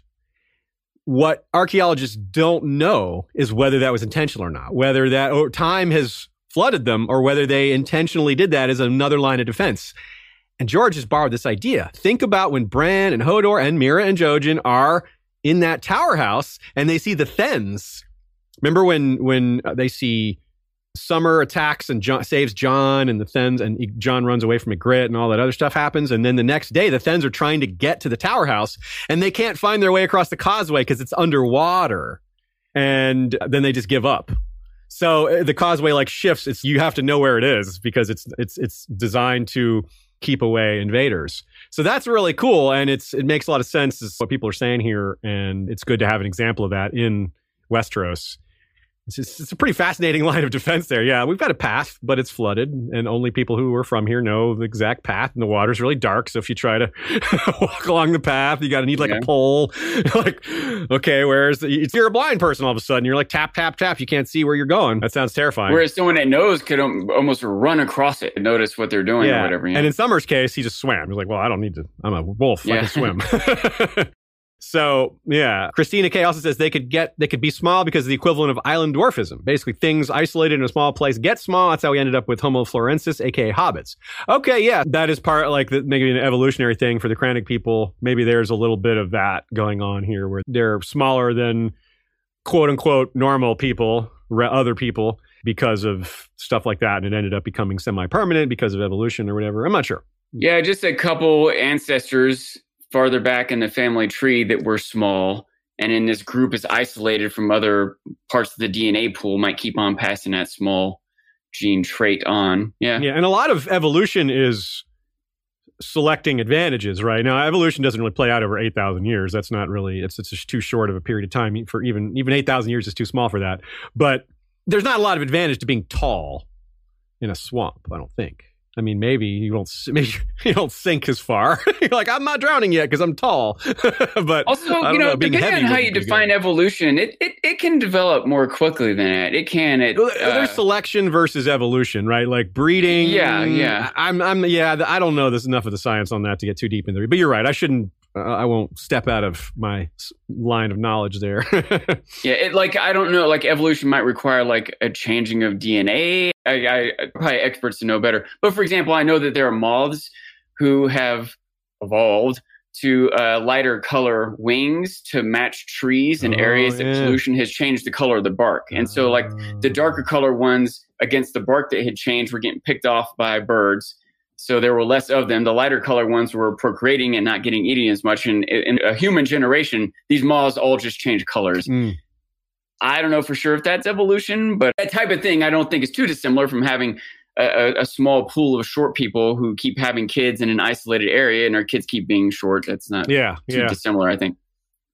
Carl Kosnark adds an interesting detail here. Mammals tend to get smaller on islands while reptiles tend to get larger. So evolution works differently with those species. There were pygmy elephants on the Catalina Islands and Komodo dragons are on islands to this day. And Komodo dragons are like the one of the largest reptiles there is that still exists. But yeah, that, that's, that's interesting. I actually did not know that. I knew about the uh, mammals getting smaller and I knew about the pygmy elephants. We talked about them in our When Giants Roamed episode, but I didn't know about the reptiles thing getting larger. That's interesting. I wonder why. I guess they just I don't know. That's something to look into. Uh, folks, if you want to become a patron of History of Westeros or sign up as a member, you don't have to be a patron. There's other ways to, to join. We got lots of bonus episodes now. Our, as I've been saying throughout 2022, our goal, one of our goals this year, is to increase the amount of Patreon only content. Shay is in the process of producing our Brandon's Buildings, the Bra- Buildings of Brandon, rather, episode, companion to When Giants Roamed and Brandon the Builder, of course. And uh, we'll let y'all know when that's done, but it's going to be fairly soon. And we hope you decide to join us. Go to historyofwesteros.com, and there's a variety of links, ways to support the show, to join in, to join the discussion, uh, just to be a part in a variety of ways. A couple of other questions from y'all. Uh, Maura Lee sent one in advance. It says, I'm curious about the oath of fealty that Meera and Jojen swore to Bran and what the oath meant, especially when both ended the oath by swearing by ice and fire. Where did this oath originate, do you think? Well, let's have the oath first and break it down a little bit. Very good question, Meera. I mean, Maura. Maura, Meera. that's a good one. Good slip of the. That's a slip of the tongue. I appreciate. I bet she will too. Anyway, here's the oath. To Winterfell we pledge the faith of Greywater. They said together. Hearth and heart and harvest we yield up to you, my lord. Our swords and spears and arrows are yours to command. Grant mercy to our weak, help to our helpless, and justice to all, and we shall never fail you. I swear it by earth and water, said the boy in green. I swear it by bronze and iron, his sister said. We swear it by ice and fire, they finished together. The reason it's surprising is maybe if no one had reacted to this, it would seem like, okay, that seems like a pretty standard oath. But Bran is surprised because he's been taking oaths all day. This is after Ned's been killed and the lords of of the north are restating their loyalty and you know taking a knee and all that and Bran is taking the oaths on behalf of Robb his brother but he's surprised because this is not how the other oaths go and let's go with Nina's take on this one she says, I think this oath comes from the earliest days of Stark leadership in the North. It's not about political favors, titles, or standing, but the most basic exchange of feudalism fealty and loyalty in exchange for protection and justice. Nina's right. That is basically the core of feudalism. I mean, there's obviously, it works out a lot of different ways, but that's like on paper, that's what it's supposed to be. She continues here. This is an oath in which both sides have significant responsibilities to uphold. The Reeds are looking to the Starks not simply to be their overlords, but to provide help, mercy, and justice in the immediate aftermath of the long night, when Brandon the Builder emerged as the architect of the all protecting wall in the castle of Winterfell, I think this is how people saw the Starks as protectors, and certainly how they positioned themselves. And, uh, and as people who would look out for them and provide for them in tough times. Even before the Crannogmen formally became Winterfell's vassals, I think they might have recognized the Starks as unique protectors of the North and the land generally. Yeah, if you think about it, if you think about the North as a whole and ignore the South, And what and because it's that's used to be that used to be how it was for them. They were all kind of one world, and the South was its own world. The Starks have always been focused north for most of their existence, like the Wall. Their goal is winter is coming. Their, words are winter is coming. They are the reminder against that. That's what they're focused on. Meanwhile, the Crannogmen, they're too far. They're really far from the Wall. They're not a line of defense against the others, but they are a line of defense against the South. So they're the two opposite ends of the kingdom defending against the two big ancient enemies, right? You get the north, the far north guarding against the return of the others. And you get the south, the Crannogmen guarding against the south, the Andals. That's where I, I would think, though it may have fallen off in modern times, that's where some of this old respect comes from between the two groups because they recognize each other as we're the guardians of the north, y'all are the guardians of the south. We worship the same gods, blah, blah, blah. Maybe everybody else looks down on you, but we know you guys are valuable. We know you're useful. We know you're the first line of defense. You don't denigrate that. You you're supposed to respect the people that stand up and, and defend you and help you and, and you you know fight in the trenches with, even if it's the, the other end of the trenches. How does this resonate with you, Sean? It's pretty it seems like it could be pretty deep, like this connection that could last for such a long time. Yeah, there's also like interesting details to it. I don't know how to say it. Oh, when you think about like the specifics of what these words mean, part of part of what I'm thinking about is the idea of the the Tully. When I realized the idea of the Tully house words are family, duty, honor. Yeah. It's not just that it's family, duty, honor, that it's family 1st Mm-hmm. then duty, honor is last. Your, your personal pride is not as important as your family or the duty to your Lord. The duty to your Lord is not as important as your responsibility to your family. So, hearth and heart and harvest, that means our home. If you need, your soldiers can come live on our lands. Mm-hmm. Our heart, like our personal soul, our belief, our passion will be behind you. Our harvest, our food, we'll send you our food as tax relief or whatever. And our sword and spears and arrows, like we'll send soldiers to the armies when you call for it. We are your abandonment. And I, I'm sure a lot of these are similar to what the rest of the oaths were, but but it is, I think, interesting to break down what this means specifically. And maybe most importantly, that there is a sort of a contract to it, that it's not automatic Yeah. Mm-hmm. grant mercy to our weak, help to our helpless, and justice to all, and we shall never fail you. But if you're not granting mercy to the weak, if you're not helping helpless, hey, then we're not, then we might fail you. Mm-hmm. Uh, yeah, I mean, and that is the, the basically the core philosophy of feudalism. Is like you, we both hold up our end of the bargain, and uh, everybody wins. A big part of why the War of Robert's Rebellion broke out was that Aerys was pretty blatantly breaking the feudal contract. like you can always sort of Yeah. argue, oh well, there were circumstances this and that, but I mean, he's just executing people left and right. There's no argument there. Oh, the king can do what he wants. Well, then so can we, and well, then we're going to stop. Yeah, uh, you're pushed a little too hard there, Aerys. Mm. Yeah. So again, I I really want to emphasize that I think the Crannogmen. We hear so much about how they're viewed by people in the South. And even in the North now, they probably aren't viewed the way they used to be because these them being the first line of defense. That's just so far gone in the past. Most people won't even remember that. And the North is the North may remember, yet it's actually not that strong on history. like individual people, you know what I mean? Like the individuals don't know history very well, but the trees remember. It's more of a literal, like the land literally remembers, but that doesn't mean it's strong with its, its like historical details. Nina also adds another great point here. She says, I think the ways in which the reeds swear reflect the balance of man and nature that they have remembered, but much of the rest of Westeros is forgotten. Earth and water might be said to have belonged to the children, while bronze and iron were the tools of the first men. But these are not in opposition. The Crannogmen remembered their friendship with the children even as the children disappeared from the rest of Westeros. Two, as Meera and Jojen later point out, ice and fire are not impossible opposites. Quote, if ice can burn, then love and hate can mate. Mountain or marsh, it makes no matter. The land is one. Great take there, Nina. Well point. Good said. I totally agree. Is a very good theory, a good idea of delving into which aspects of this oath reflect which parts of their history and which things matter to them. It's a good way to break it down. Moore asked another question here. What do you think will be the Crannogmen's role in the war with the others? Well, I, I think we're seeing it. I think that what happened was Ned never saw Howland Reed again that we know of, which is peculiar, maybe, but I wonder about that. We'll come back to that point. But as soon as Jojen had his dreams about the Black Sea washing over Winterfell, which ended up being a dream about Ironborn, and Bran being in chains, he had the uh, crow chipping away at his chains. Howland Reed was like, "Oh, I'm sending you to Winterfell. And it's, but he also needed to re, to renew their vows. But this was the the dreams were a big part of that. So this is the most direct of any house is playing or fighting the others here. Bran is on a beeline to the north. He's learning about the others. He's learning all these ancient mysteries, and the Reeds are the ones more as much or more so than anyone else that took him there. And part of the reason is that the, that Howland Reed sent them to do this. So I'd say that their their role is to protect and guide the Stark, who is fighting this ancient evil. So it's like the what we've been describing, the ancient relationship between Crannogman and, and Northerner is being played out here. The Crannogman, even though they're the small cowards that I'm not, obviously I'm putting coward in air quotes. They're not really cowards, but everyone else sees them that way. They're the ones protecting the Stark and Winterfell in this most important crucial mission when it all comes down to it. The rest of the South can't be bothered or they don't even know what's going on. But the ones who have been keeping the, keeping the faith and keeping their eye on what matters most. It's pretty neat the way it's all circling again. And they're all kids, right? it's really, man, George, you're good at this. just getting, I'm just uh, starting to get flustered with how cool it is, you know?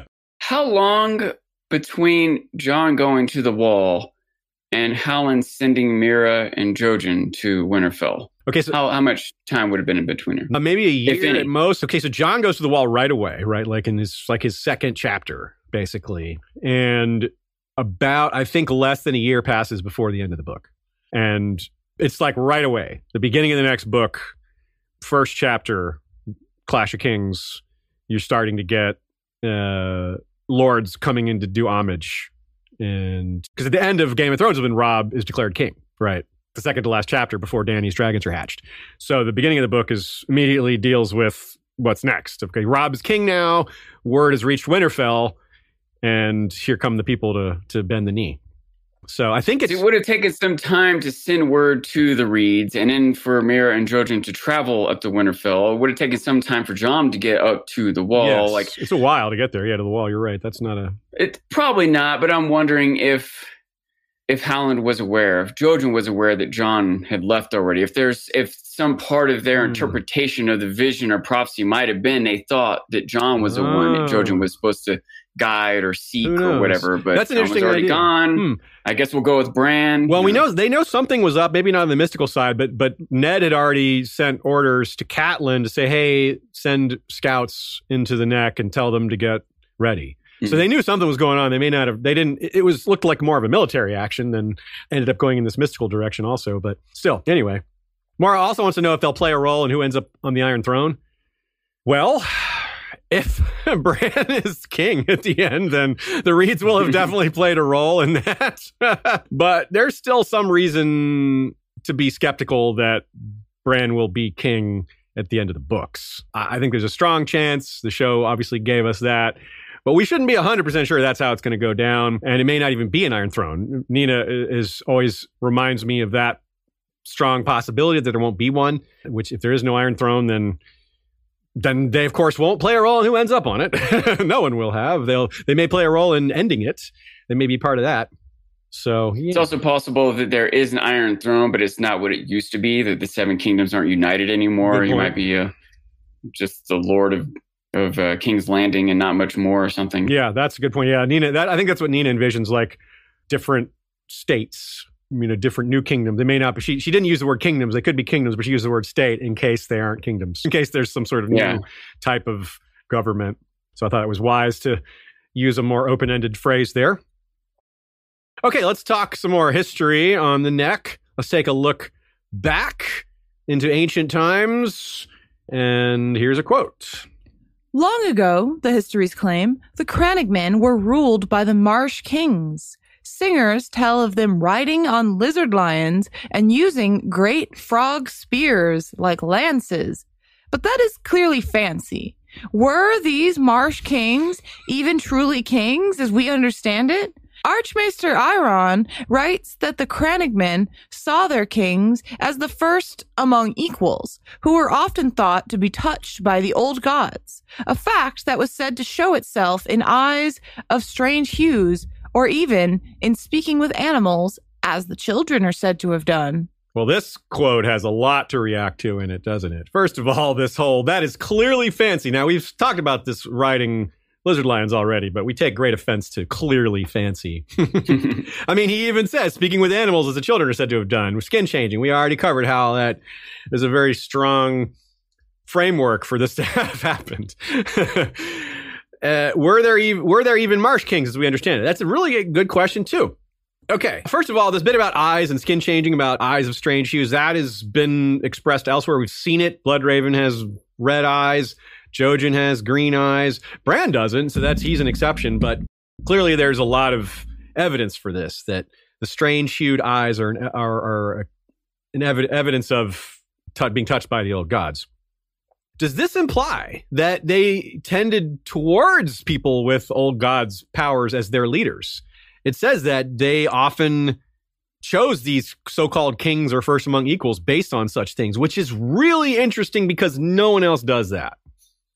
How, for what I mean by that is in the north, beyond the wall, the free folk aren't put off by the old god's powers, but it doesn't have anything to do with choosing leadership. It seems like something they accept. It's like a fact of life. Some people have these powers. Some people are skin changers.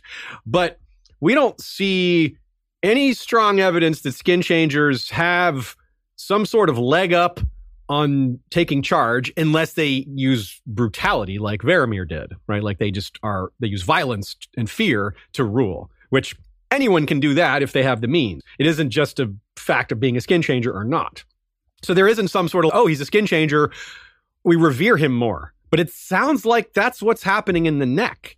And so again, that's neat because nowhere else is it like that. Even in the North, where they are protecting against the return of the others, that's not something that the Starks seem to value or to look for. Sure, there's maybe evidence that there's connections there with the dire wolves and all that, but it isn't like something they looked for or something that they seem to celebrate.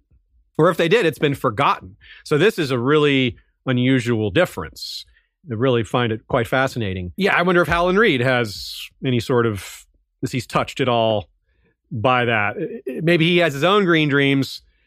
I tend to think not. I tend to think he just react. He understands them. He reacted to his own son having them, but you never know. Maybe how did he? What did he do at the Tower of Joy? We'll come back to that at the end of the episode. But yeah, maybe he used some power there. What do you think about all this, Sean?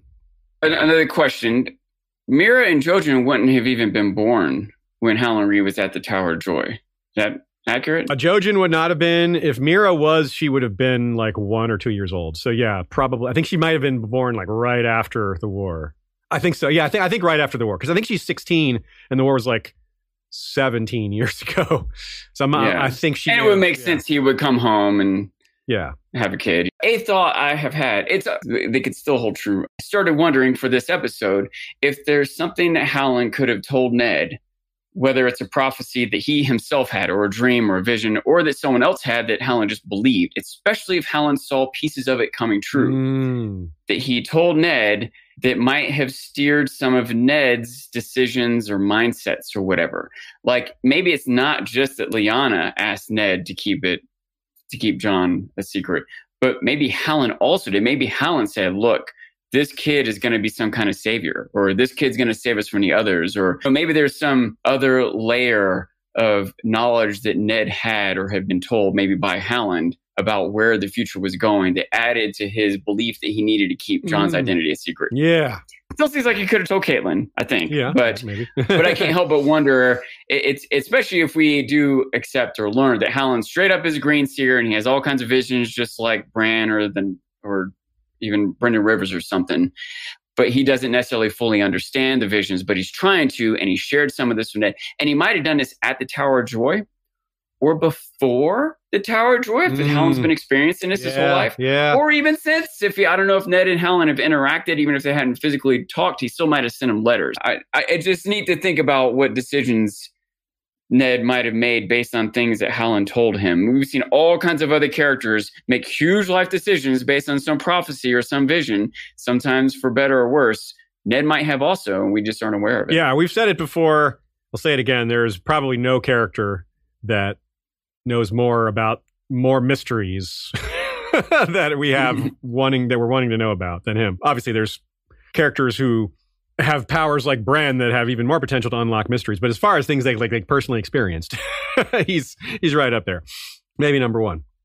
So it sounds like they view things a little differently. Nina points out maybe it's because in their case, a green seer slash skin changer might actually be really vital to their community survival or, or enhances it in some way. Whereas in the North, a, a skin changer chieftain, what would that, would that, how would that benefit the community? You know what I mean? What would that do for you? It might have some value in the neck that, that, although I can't think of an example of what, it's something maybe I just can't think of. Uh, maybe having more knowledge of how the weather is going to change or things like that, like the water levels rising, like more understanding of what's happening nature wise, which that may be a magic thing and maybe not directly a green seer thing. It may be one of those magic things that isn't really magic. It just, it's just secret knowledge, like how Euron was thought to be controlling the weather because of how he was sailing, but really it's just advanced seamanship, something like that. Where is it magic and where is it just like swamp people know some things that people outside the swamp don't know? You know, is a little, maybe it's a little both. You know, uh, probably both, but I don't know where that line is. You know, another thought along this line of like how power, social power, and mystical powers might be connected or not connected. Some people might have an extra respect for it. If you can see the future, talk to the animals, they might feel like you're a chosen one. But some people might be suspicious of it. Mm. If you become corrupt, we can't give you too much power. You're already you already have some kind of power. Or maybe you're chosen by the devil. You know, maybe maybe yeah. some dark lord is giving these powers, and you're. I mean, we burned witches. You That's know, what so. the, the, faith the, the faith worshippers would almost certainly view it that way as. Yeah, this is an abomination. Yeah. That's how they look at dragons and incest, and yeah. And so I think that is part of it that the Crannogmen still have that healthy respect for these powers, whereas a lot of the rest of the world has evolved to be suspicious of it or to just treat it as somewhat neutral. Like Nina points out when I when I made the examples about the free folk, like Tormund said he's fond of wargs, which yeah, that's positive, but he's not like, oh, I'm I worship them, I revere them. Like this that's well it's them. well short of that, right? It's definitely a positive. And and Ygritte's like we're not frightened by by wargs because Rattleshirt's like, ah, he's a warg, and Ygritte's like, so, and everybody else is like, yeah, so, and he's like, all right, that argument's not going to work.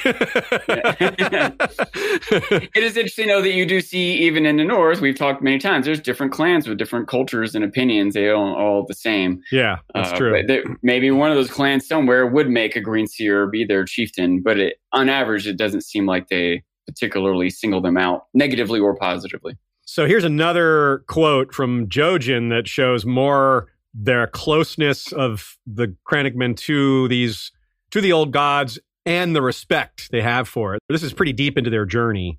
The secrets of the old gods, said Jojen Reed. Food and fire and rest had helped restore him after the ordeals of their journey, but he seemed sadder now, sullen with a weary, haunted look about his eyes. Truth the first men knew, forgotten now in Winterfell, but we in the wet wild we live closer to the green in our bogs and crannogs, and we remember.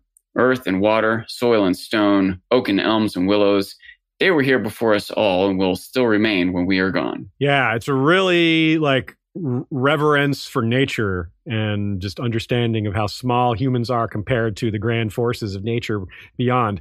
And that he's saying that so many people have forgotten that, but his people haven't. Of all the people in all of Westeros, they may have the best claim to this proximity, to this closeness, to these memories, to this, to these truths, to these concepts. Not even the free folk have this, I don't think. And it's neat to see you hear the phrase old gods of the north as an example of how the Crannogmen and the Neck are left out and forgotten. He says old gods of the north and Neck. Like he's like, don't forget about us. in fact, we're just as prominent in our worship of them than anyone. And it's just a, just a good, really good world building, really good writing by George there to just emphasize how the rest of the world sees them and how they get forgotten and left out. And just it, it works its way into the very language and the, the common phrases that people use. I find that to be just really one of the things, the types of things that George does that makes the world feel so authentic, among so many other examples. Another example of what I was just saying regarding the mixture of magic and nature and knowledge. One, at one point, Meera says about their father. He says he knew the magic of the Crannogs, which is that the Euron seamanship thing again, or is that just is it both? I think it's maybe both, but it's it's more the Crannogmen sort of like keeping up their their marketing you know, we know stuff. Don't forget that we know stuff. You don't know what it is, but we know stuff. Like just to give themselves pump themselves up a little bit. But there's but but it's not a lie. It's just vague. There's different ways that could be interpreted too. He knows of the magic of the Crannogs, or he knows how to do the magic of the Crannogs. Oh, good, co- good point. Yeah, like he understands it, but he doesn't mean doesn't mean he can use it. He just recognizes it or understands it. Yeah, that's a really good point. Yeah, mad the difference between magic and and wielding magic. Okay, so here's another quote about the way the North coalesced into what it is today and kind of the order of things and, and how it all came together. After the defeat of the Boltons, the last of their northern rivals, the greatest threats to the dominion of House Stark came by sea. The northern boundary of the Stark domains was protected by the wall and the men of the Night's Watch, whilst to the south, the only way through the swamps of the Neck passed below the ruined towers and sinking walls of the great fortress called Moat Cailin. Even when the Marsh Kings held the moat, their crannogmen stood staunch against any invaders from the south, allying with the Barrow Kings, Red Kings, and Kings of Winter, as need be, to turn back any southern lord who sought to attack the north. And once King Rickard Stark added the neck to his domain, Moat Cailin proved even more imposing, a bulwark against the powers of the South. Few sought to push past it, and the histories say that none ever succeeded.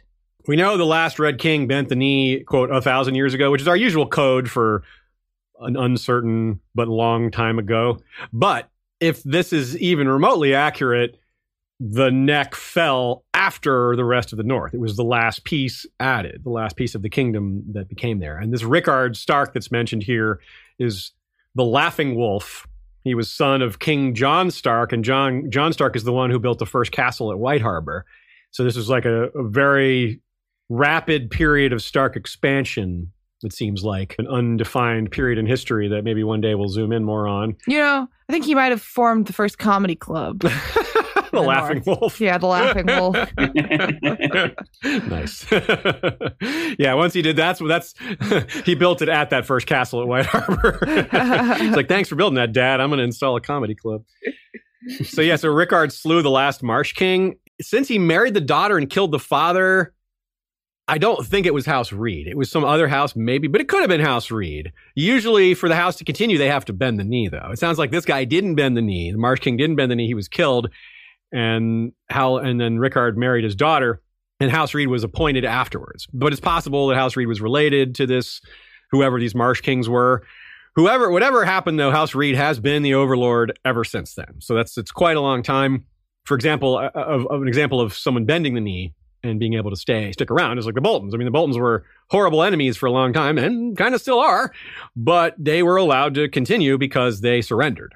It doesn't sound like the the neck did. It sounds like their stubbornness extended to conquest by the Starks back in, in these days, whenever this was, a thousand years ago. But it's e- very easy to understand from a strategic perspective why King Rickard wanted the neck. Even though it maybe doesn't have a lot of resources or soldiers, it's like controlling access to the entire region. If the Marsh King is on your side, okay, you're good. He's going to protect them. But what if he's not? He's like, yeah, let the armies go through. He lets some Andal army through and gets takes a bribe. Or what happens with Balon Greyjoy? Right, he seizes the neck and locks uh, and locks the army out. He's like, "Ha! I trapped your army in the south. What are you going to do now, Robb Stark?" And yeah, so it's just a it's really vulnerable. You don't want to control the spot that controls you. You don't want someone else controlling the spot that has such control over you. So, from a strategic perspective, yeah, if you don't have the defense, it's like you have the castle, but someone else controls the moat. Know, hmm, that's not good. so, you really, really easy to see that. It may not be, I wouldn't say that's a justification to conquer your neighbor, but from a thinking like a king, okay, you can get it. it's an understanding of why someone would do it, even if it isn't justified. Right. Yeah. Always important to make that clarification. You can under, you can see why. It doesn't mean you agree with the the ethics of it. Nina says, notably, the Marsh Kings always seemed to have a sense of northern identity, even before they were part of a unified northern state. Far from allying with southern invaders to try and conquer into the rest of the north, the Marsh Kings allied with various northern kings to repel any non northern host. I wonder if this again gets to the idea of a sort of pre fealty to Winterfell present in the neck, even before the formal surrender to King Rickard. Even if the Crannogman families didn't want to be vassals of the Winterfell, they may have recognized that the Starks have been leaders in the Long Night and that the way the world is going, that it's, it's no longer a time of hundreds of kingdoms, it's a time of larger kingdoms and the smaller ones will get picked on. You got to join someone, you got to be part of a bigger group. That happens in the real world quite a lot. Little, when big coalitions of militaries form and they all join groups, you oftentimes it's not a good idea to be left on the outside of that. You want to be part of the the protective group, but there's also got to be cultural connection. There's also got to be religious connection and worship. All that. Uh, why would the neck want to be an Andal Andalized kingdom when they have much much greater connection to the people in the north? So that you can see a lot of reasons why they would want to do this. Although I don't know. I'm curious to imagine, think about, and to hear from y'all and, and Sean and Shay as well, perhaps what which one of these things they value the most. I wonder if it's I tend to head towards the the worship of the old gods. That thing I think is maybe the most important of all. But I don't know. What do you guys have a different impression or frog similar? eating? Frog eating. No, they would steal all the frogs away. There'd be no more frogs. Think of the frogs. Yeah. Yeah, worshiping of the old gods is something that makes it's something that you just get indoctrinated to when you're a kid. You grow up with it your whole life and it's in the real world, we see that being uh, important enough for people to die over, to go to war over, and so on. So, yeah, knowing nothing else about two sides in a war, if you hear about two sides fighting and one of them matches your religion and the other one doesn't, most people throughout history will side with the one that matches their religion. I mean, it, maybe it's a bit cynical to say that, but it's probably true. you know what I mean? Like most people won't just be like, oh, I don't know, I'm staying out of it. I mean, they really will stay out of it. Probably just having an opinion is just staying out of it. But if they're going to take a part at all, it would be on the side that shares their beliefs most of the time. Certainly not always. Of course, besides the swamp itself is Moat Cailin. Let's come back to that. What kind of what it looks like now or in more recent history. Uh, the first men learn better of course, back in super ancient times, there were many invasions of First Men kingdoms trying to go north that didn't work out so well. And when the Andals came, they had to learn that lesson all over again. Quote The number of Andal armies that were destroyed in the neck cannot be easily reckoned, so the King of Winter preserved their independent rule for many centuries to come. Cailin used to have 20 towers. There's that quote said several times, never taken from the south. Ned once said 200 determined archers can hold the neck against an army. And it looks like he was underselling it.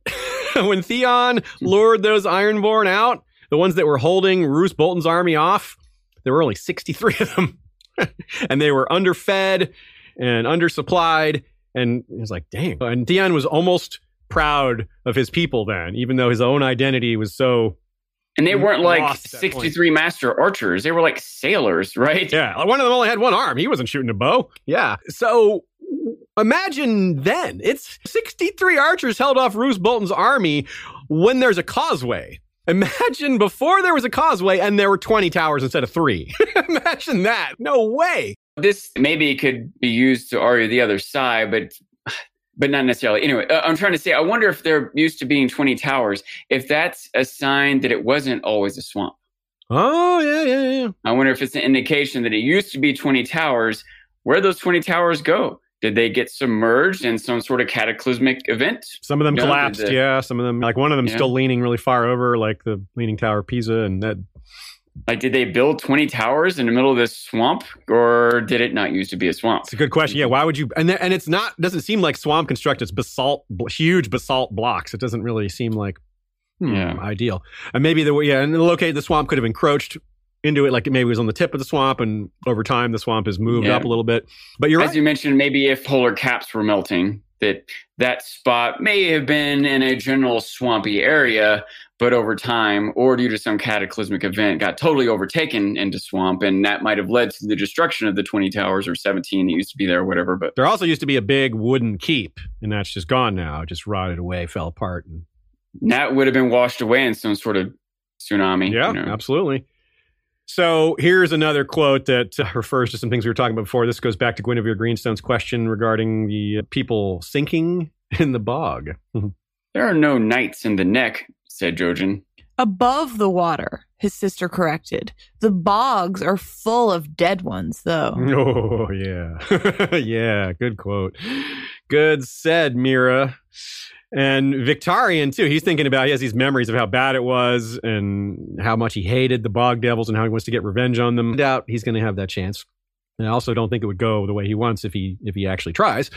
But he is an example of this. It didn't go.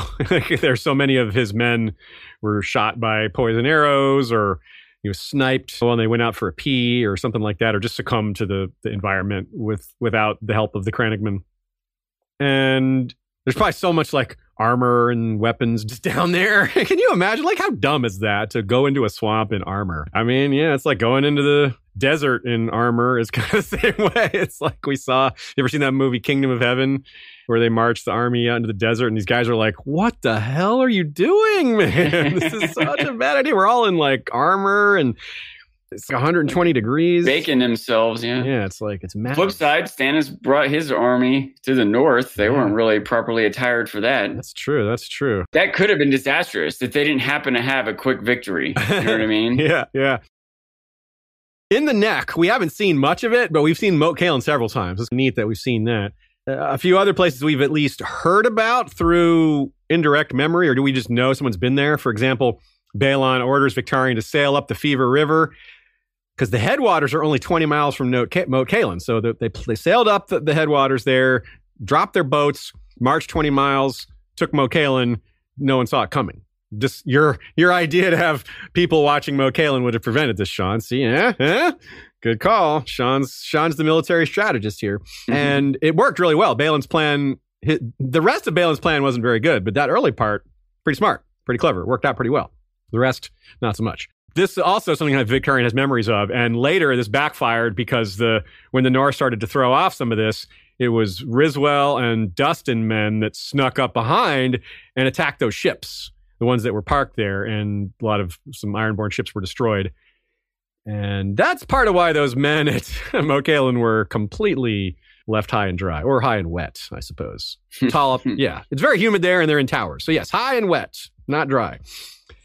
The the Fever River, by the way, real quick, is a reference to George's novel Fever Dream, which takes place on the Mississippi in the 1800s. It's a uh, sort of old South vampire novel, and it's awesome. It's really good. It's not like your typical vampire novel, but it is got that Louisiana vampire feel that that predates vampire uh, the the interview, with the vampire. Yeah, yeah, which is also Louisiana.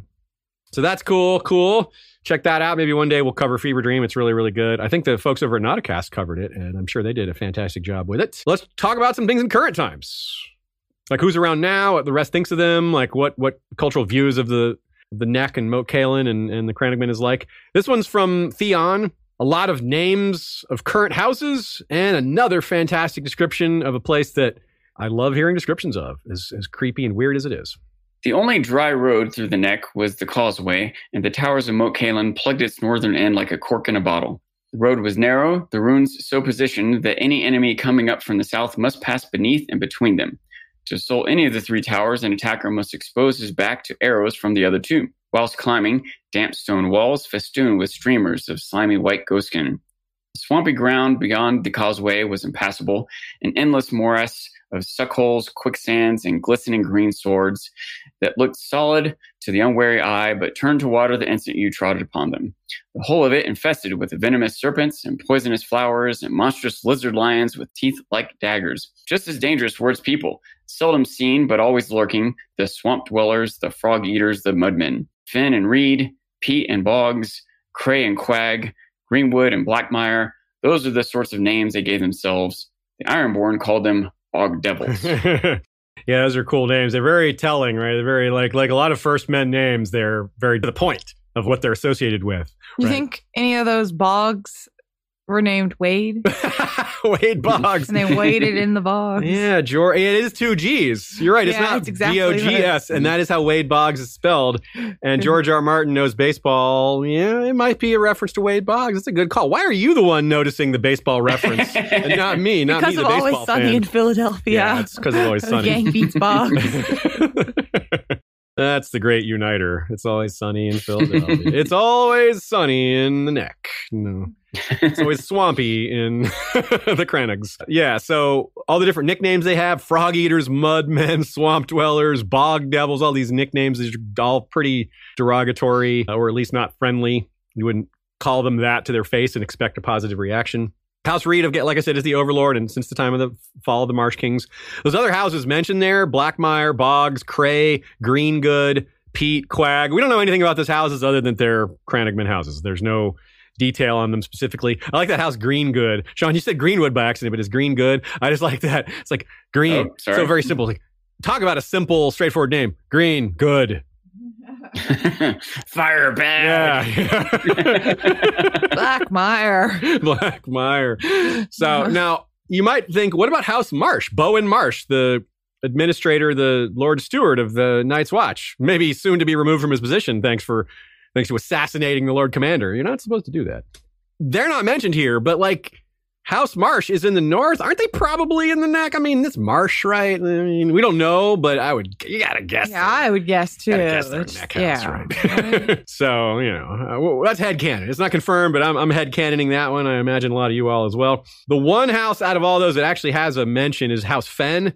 Nina says the Fens will likely be important in the She Wolves of Winterfell or whatever the actual final title of that is called because Willa Fen was historically the mother of Lionel Snow, who was a bastard of Lord Brandon Stark, who was the youngest son of Cregan, meaning Cregan, the old man in the north, the guy from the Dance of the Dragons. And Brandon is the father of Beron. Like what was who's that guy from the Dance of the Dragon? The guy? The Stark guy. The guy, okay. so between being a Crannog woman like Howland and being her name being Willa, like the wet nurse from Starfall who nursed Jon, so this is uh, maybe a little Nina suggests maybe this is a little back end paralleling to Willa and Jon Snow. There, you've got the the bastard angle, you got the Willa angle, you got the Crannogman angle. Mm, yeah, you know how we all know how George likes to do that. His uh, precursor versions of stories to the main version. Yep, I, I like that theory. I did not notice that. Good catch by Nina. Okay, here's another quote using a phrase that we've referred to in this episode as something that's worth noting. South of the neck, the river folk whose lands join their own say that the Crannogmen breathe water, have webbed hands and feet like frogs, and use poisons on their frog spears and their arrows. That last, it must be said, is true enough. Many a merchant has brought rare herbs and plants with many queer properties to the citadel, for the maesters seek such things out to better understand their properties and their value. But of the rest, there is no truth to it. Crannogmen are men, albeit smaller than most, even if they live in a fashion unique in the Seven Kingdoms. Okay, so again, we have an opportunity for misunderstandings to seem like magic, like any technology or a method that seems sophisticatedly advanced or misunderstood. It's going to seem like magic. I think there's a lot of that going on here. However, again, we have the caveat of there is magic in this world. We also know of other people that have webbed hands. Maybe not feet like frogs, but the sister men have them, Mark. We see it. It's not just a rumor. Lord Godric Borrell has the webbed hands, the part part webbing there, and, and he says it sometimes happens on feet too. So that's maybe supposed to be some sort of ancient connection to the deep ones or something like that. I don't know that that's going on here, but the point is, it's not something that we've never seen elsewhere. It is a distinct example of possibility. Breathing mud, to me, that's like that tricky thing where you get a reed and you you use it like a snorkel and I think that's maybe what they a read a reed, yeah, house. I, yeah, I think that's highly likely. Yeah. Right on. So yeah, I'm glad you thought of that too because it seems like we've that's something we've seen and like you've seen like like in like you see it in cartoons, movies and cartoons yeah. where yeah. but I guess it's not unrealistic. At least maybe some of the ways it's portrayed is hmm. unrealistic. But I yeah, think in, it makes some in sense general, to me. Possible. Like as a concept, like we have snorkels. We yeah. use snorkels. That is a thing that exists that we've created to, to improve that concept. Yeah. it makes sense that these things could be misunderstood. We, we certainly know what the poisons, that's 100% true. We've seen it. It's accurate. The frog spears, that's true. The merchants and rare with rare herbs and plants bringing to the citadel, that's really interesting. You wonder what kind of what kind of trade happens there. It's probably too small of a scale. It's another thing where if they could like plant farms full of nightshade or some of these rare herbs, they could make a killing. But you can only they probably can only find them in certain spots, and you can't do this on a large scale. So I don't know, but still, it's interesting to think about. This is where medical science advances, where you you find these plants, the Citadel takes them and figures them out. Maybe the Crannogmen are like, "Hey, we already used that for this. It's shown effective." Like this, that happens in the real world. There's things, there's natural remedies people are using now that aren't fully understood, but definitely have some such overwhelmingly strong anecdotal evidence. It, it must must be something to it. It just science hasn't gotten around to figuring that out yet or narrowing it down a bit more. Really cool. More excellent merging of real world with fantasy here in a way that I, I like a lot. Early on, uh, we mentioned the phrase being perhaps the most denigrating of the Crannogmen, living in proximity to them, disliking them. Here is one of the Walders, I forget which one, one of the Walder Freys, the young ones, the squires, and saying what they say. It's pretty easy to see how this isn't um, accurate, but it's fun. Real quick, just a minor thought that popped in my head Sure. about what you're saying a second ago. I think there's a lot of research into snake venoms and maybe spider venoms Oh, in yeah, general yeah. because understanding how those neurotoxins affect our brains helps us understand how our brains work and it might be useful to fight Oh. Alzheimer's and things like that. I don't know if the Citadel is that advanced, but One day, maybe. Not if, Uh. unless Euron destroys it. okay. Frog eaters don't smell like men, Frey insisted. They have a boggy stink like frogs and trees and scummy water. Moss grows under their arms in place of hair, and they can live with nothing to eat but mud and breathe swamp water. what? well, those breathe swamp water, we just discussed how that might be. I don't think they're eating mud, and I really don't think they have moss in place of hair. Now, come on, Walder. What's that all about? You can imagine that maybe they eat peat in dire times, and that gets witnessed one time and translated to they eat mud, you know? Yeah. Regarding the rare herbs and flowers from a minute ago, earlier we talked about how Arya, much earlier, we talked about how Arya really enjoyed the trip through the neck while Sansa didn't. And here's what she said. When we were crossing the neck, I counted 36 flowers I never saw before, and Mycah showed me a lizard lion. yeah. That's awesome. Love that. Yeah. So there's kind of two alternate takes there. We got the Walder like denigrating them, and no, she's not talking about actual Krennigan, but she likes the area. And You can imagine Walder's negative take. You can imagine like a young kid, Bran or Arya, or someone like, whoa, really? like he's meaning to insult them, but they might be inspired and want to be like that. Like when my dad was a kid, you know what he wanted to be when he grew up? He wanted to be a garbage man because he got to ride on the outside of the truck. that was such a cool idea to so Uh. there's that saying in Westeros about, and this is this relates to the like Westeros's version of courage and what defines courage and how it's very narrow. There's that saying that poison is a woman's weapon. This is denigrating that choice because it's not standing tall and fighting face to face. That doesn't meet their definition of bravery. They call, they also think it's like Pycelle once, I think, calls it a eunuch's weapon. And they'll call it a Dornishman's weapon, which we've seen that. But really, who uses poison more than the Crannogman? It really should be a Crannogman's weapon. so like, that's for Cran- that's for women and Crannogman, which we wouldn't see that as an insult, but it would be more accurate because who uses more poison than them? No, I, I mean I don't think the Dornishmen use more poison. Is the only poison that we see Dornishmen use is Oberyn. And he went to the Citadel to learn how to do that. At least some of it. I mean, he also learned from like milking vipers, which he may have learned that from someone else. But still, these it's like hey we should be known for this you guys you guys always forget about us and remember how it, it, it just wreaks havoc on the ironborn I, earlier i mentioned how victarion's like yeah i wear my armor when i sleep because you never know when you're gonna get sniped and roose bolton remember how cautious he was he had a decoy he had someone else wear his clothes when he was passing through the neck. He's, no, I'm not getting any chances here. Those, those Crannogmen. So he, it's another example of the South may talk loosely about them and, and denigrate them, but the North, they're like, do not take them lightly. Do not make the mistake. Do not show them a patch of bare skin. They'll hit it with poison, and that's that. You do not want that to happen. Oof, yeah. So I really, I, I- like that a lot. How wherever you go in the realm, you get a variety of different takes about them. You go into like Sunspear, people are like, the Crannogmen? Yeah, aren't those like the, the swamp people? Like, I don't. Who are they again? I don't know anything about them. They're so far away, you know. you go to like Volantis, and they probably won't even have heard of who. I never heard of that, you know. but hmm, I don't know. All right, as our last section today, let's review the open mysteries and ongoing plots that are related to the neck and the Crannogmen. We're not going to delve deep with any of them. A lot of these are big topics on their own, but we want to acknowledge them, kind of do a rundown and, and kind of pique our interest and, and remind ourselves of what's going on and what's related to this. You're, you're really you're ambitious enough to do a rundown. the rundown. what's a rundown? What's a rundown? the fact it's interesting, like in a meta perspective, the swamp is a, it's a good place to hide things. The neck is a place where things are hidden, things have stayed hidden and mysterious. And George has kept things from us about it. Like he, it's a mysterious place that he's added extra mystery to, but stuff is coming, like winter, especially Stark stuff. Almost everything that, that we're going to about to talk about is either Stark related or directly Stark, obviously with the Crannogman mixed in. Obviously, Howland Reed, biggest of all, Tower of Joy. What are we going to learn about that? Did he use some magic to beat Arthur Dayne, or was it something more mundane? Mundane? Ooh, I didn't mean for that pun. Poison? Yeah, it could be poison. It could be, yeah, both of those things are strong possibilities. Just also the other details about Ned, Lyanna, and Rhaegar. Like, why did, yeah, why did he never come to visit? Maybe Ned and Howland trusted each other, it seems like, but maybe there was some love lost or too much shared trauma. Because it is odd that they were so close, but Bran has that thought about he never, he's never met a Crannogman. So it's not like war has been raging. Seems like Howland could have come visit if he wanted to. So it's a little odd that he never did, right? Uh, it's just a little peculiar. If they were that close, maybe they just too many bad memories of, of how things ended.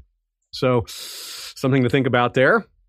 In addition to just other supernatural knowledge that we can't perceive directly. I mean, he understood the dreams. He, Jojen and Meera both alluded to how his their father knows things about the magic of the Crannogs. So well, you know, what, what does that entail? But it's not just Ned. It's not just this aspect. It's not just Ned, Lyanna, and the Isle of Faces and, and Rhaegar. It's Lady Stoneheart. One of her hideouts is in the neck. Makes sense for outlaws to hide up there. It's a good hiding place. And she personally might be unbothered by a swamp because she's undead. Maybe, maybe it's worse. Maybe she's like rotting more. I don't know. It's gross to think about.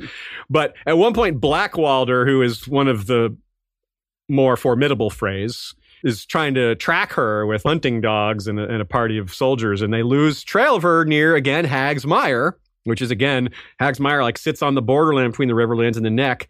It's ruled by House Nayland, which is sworn to House Frey, so it is a place of it is a, a Frey territory but again, sits directly on the border with the neck. So I say, I just want to say that the name Nayland, I just want to emphasize it's Nay land, as in this is not land. This is what we rule, not land, a swamp. Anyways, no horses either. Nayland. that sounds like here. sounds like where there are horses, Nayland. yeah, you're right. It should be where they are. You're right. So this is Hag's Mire is also the birthplace of Chet, famous leecher, murderer, and a Song of or a Storm of Swords prologue character. You might be surprised how often Hag's Mire comes up and how, what important things happen there. Because not only is Lady Stoneheart running through there back and forth, not only do we have all this stuff with uh, possibly the Reeds, but Robb's army of 3,500 is even there overnight once, and it's there where they hear about Balon's death and sign Robb's will. That all happens at Hag's Mire. and where they come up with the plan to attack Moat Cailin, where he's like, okay, Greatjon, you're going to go f- up the front. Mouse, are you going to come around the back? The guys are going to attack from the north. We're going to hit it at three sides at once. They got this whole plan. And then, of course, they go to the Red Wedding and plans are off. But he sent Lady Maege and Galbart Glover into the neck with his will, with the fake will. they know the royal will, the words written are fake. We don't know where they are. That was in Storm of Swords. We still haven't seen them yet. Maege's heir, Lady Maege's heir, that's Maege Mormont. Her heir was Dacey. Dacey killed at the Red Wedding. Galbart Glover's heir is Robett Glover. Robett Glover's the one working with Wyman Manderly and Davos to do the, the, the Skagos run and to keep things under wraps from the Freys, right? That's super interesting and a plot that's really just in limbo right now. What's going on with those people in the neck? What's going on with Robb's will? What's going on with all that business? And on top of that, coming back to Ned, Ned's bones were sent north with a small guard and Lady Dustin's. I'm watching for those bones. I got guards at the top of the neck waiting for that. Those bones are not going to Winterfell. They're going to me. I'm feeding them to my dogs. He's a real jerk about this. But apparently that hasn't happened yet. Like in a Dance with Dragons, she's talking to Theon beneath the crypts of Winterfell. Like, yeah, that hasn't happened yet. Like I've got people waiting for it. It's just, just a lot of time has passed. And remember who was sent with those bones to to lead them back north? Our old friend Captain Obvious. Actual Captain Obvious. so we wonder where he is too. Where's Captain Obvious? Come on, where is Hal Mullen? I really wish you would just call them them bones. Them bones? Yeah. I do love Alice in Chains. I know. I just- every time you say those ones, I'm like them bones. I Them feel so bones. alone. Gonna be gonna end up a Here, big how old does the pile of geography bones. line up? Is it possible that Lady Stoneheart has or could intercept Ned's bones herself? I don't think so because those bones were sent north pretty early on in I think a Clash of Kings, and she obviously doesn't die till the end of the next book. It's possible. It's possible they're all just hanging out with Howland Reed. Like Howland's like, all right, everybody chill here. I've got everybody. I got the bones. I got the will. I got Captain Obvious. I got Maege and and Galbart. He's king of all the unresolved plot lines. he's he's Chekhov's gun. Howland Chekhov. Chekhov Reed. And all of this said, all of these plot open plot lines pretty much guarantees we'll have a nice opportunity to come back to this topic one day to cover the things that have yet to be revealed when they are revealed, as well as probably some other things that we maybe didn't think of or other little subtopics here and there. And that's our main episode for today. Any any uh, final comments, Sean, before we get to our outro business here? Well, I, I have a comment. I love juice, and I'm wondering all my cr- I get all these cran juices: cran apple, cran watermelon. Are those are those crannogman juices? Cran- cran yeah. juice? Cranberry, yeah, that's Yeah, right. Because that was cranberries, cran- cranberries do grow in swamps, I think. Yeah, do you think they got they got? Anyways, my mm-hmm. point is that are they swimming in juice in the neck? You, that's a new flavor from Ocean Spray, cran swamp. Yeah, cran swamp, Cran bog, yeah. cran frog, Swampberry. Cran fan, yeah. Yeah, Swampberry. swampberry. Sean, that's your job for next week. Have some sort of swamp drink. Yeah, have a swamp I am drink not a us. cranberry fan. Oh, it's Oh, bitter. it's so good. I love hard. cranberry. Yeah, we do. Some of those mixes My- I yeah. have had, some of those My- ocean spray mixes Yeah. are good. My when you mix it favorite right now is the bunch is the cran watermelon. If you haven't had cran watermelon yet, Sean, you got to try it. Otherwise, when you're here, my plan still for Ice and Fire Con is to get at the grocery store, Sean, like a bunch of drinks for you. The beard bar. And I, yeah, the beard bar. I, I really want to set it up. People are going to come up and they're going to think they're getting an alcoholic drink, and it will not be alcoholic. Suckers. They're going to be getting nutrients instead of intoxication. Is this making me healthy? Bah! Gah! Get it out of me. Okay, the trivia question was there are three remaining towers at Moat Cailin the Gatehouse Tower, the Children's Tower, and the Drunkard's Tower. When their army passes through prior to the battles of the Green Fork and the Battle of Whispering Wood, yeah, Robb takes the Gatehouse Tower, the biggest one. The other two towers were taken by Greatjon Umber, the Children's Tower, and the Drunkard's Tower was taken by Rickard Karstark. All right, if you got those, give yourself a pat on the back. If not, next time perhaps you'll do better. We'll continue with the once a week questions, and I hope you enjoy them. And also want to shout out the episodes we mentioned in this one. I don't know that we mentioned any of our other episodes besides the Gogossos Blood Magic episode. I also casually mentioned the Brandon's Buildings episode as well, uh, which is not technically out yet, but soon.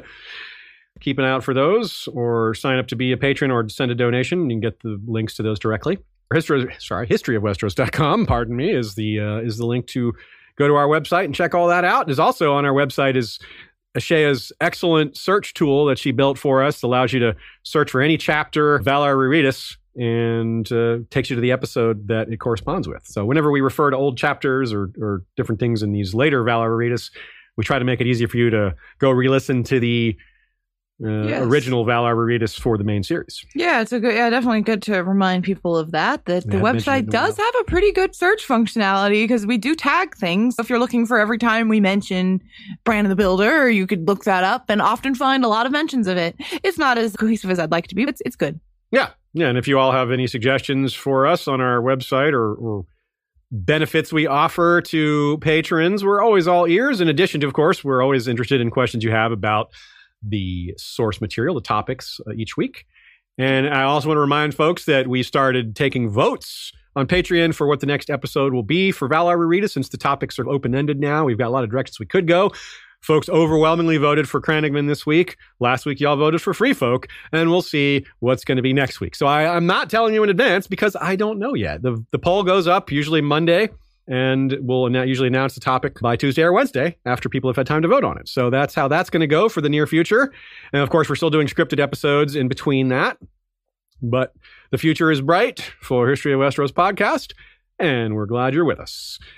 If you came to watch live, extra thanks for that. We appreciate people who hang out in the chat. It gives us all a little more fun, makes the whole thing uh, a little more robust. Sean?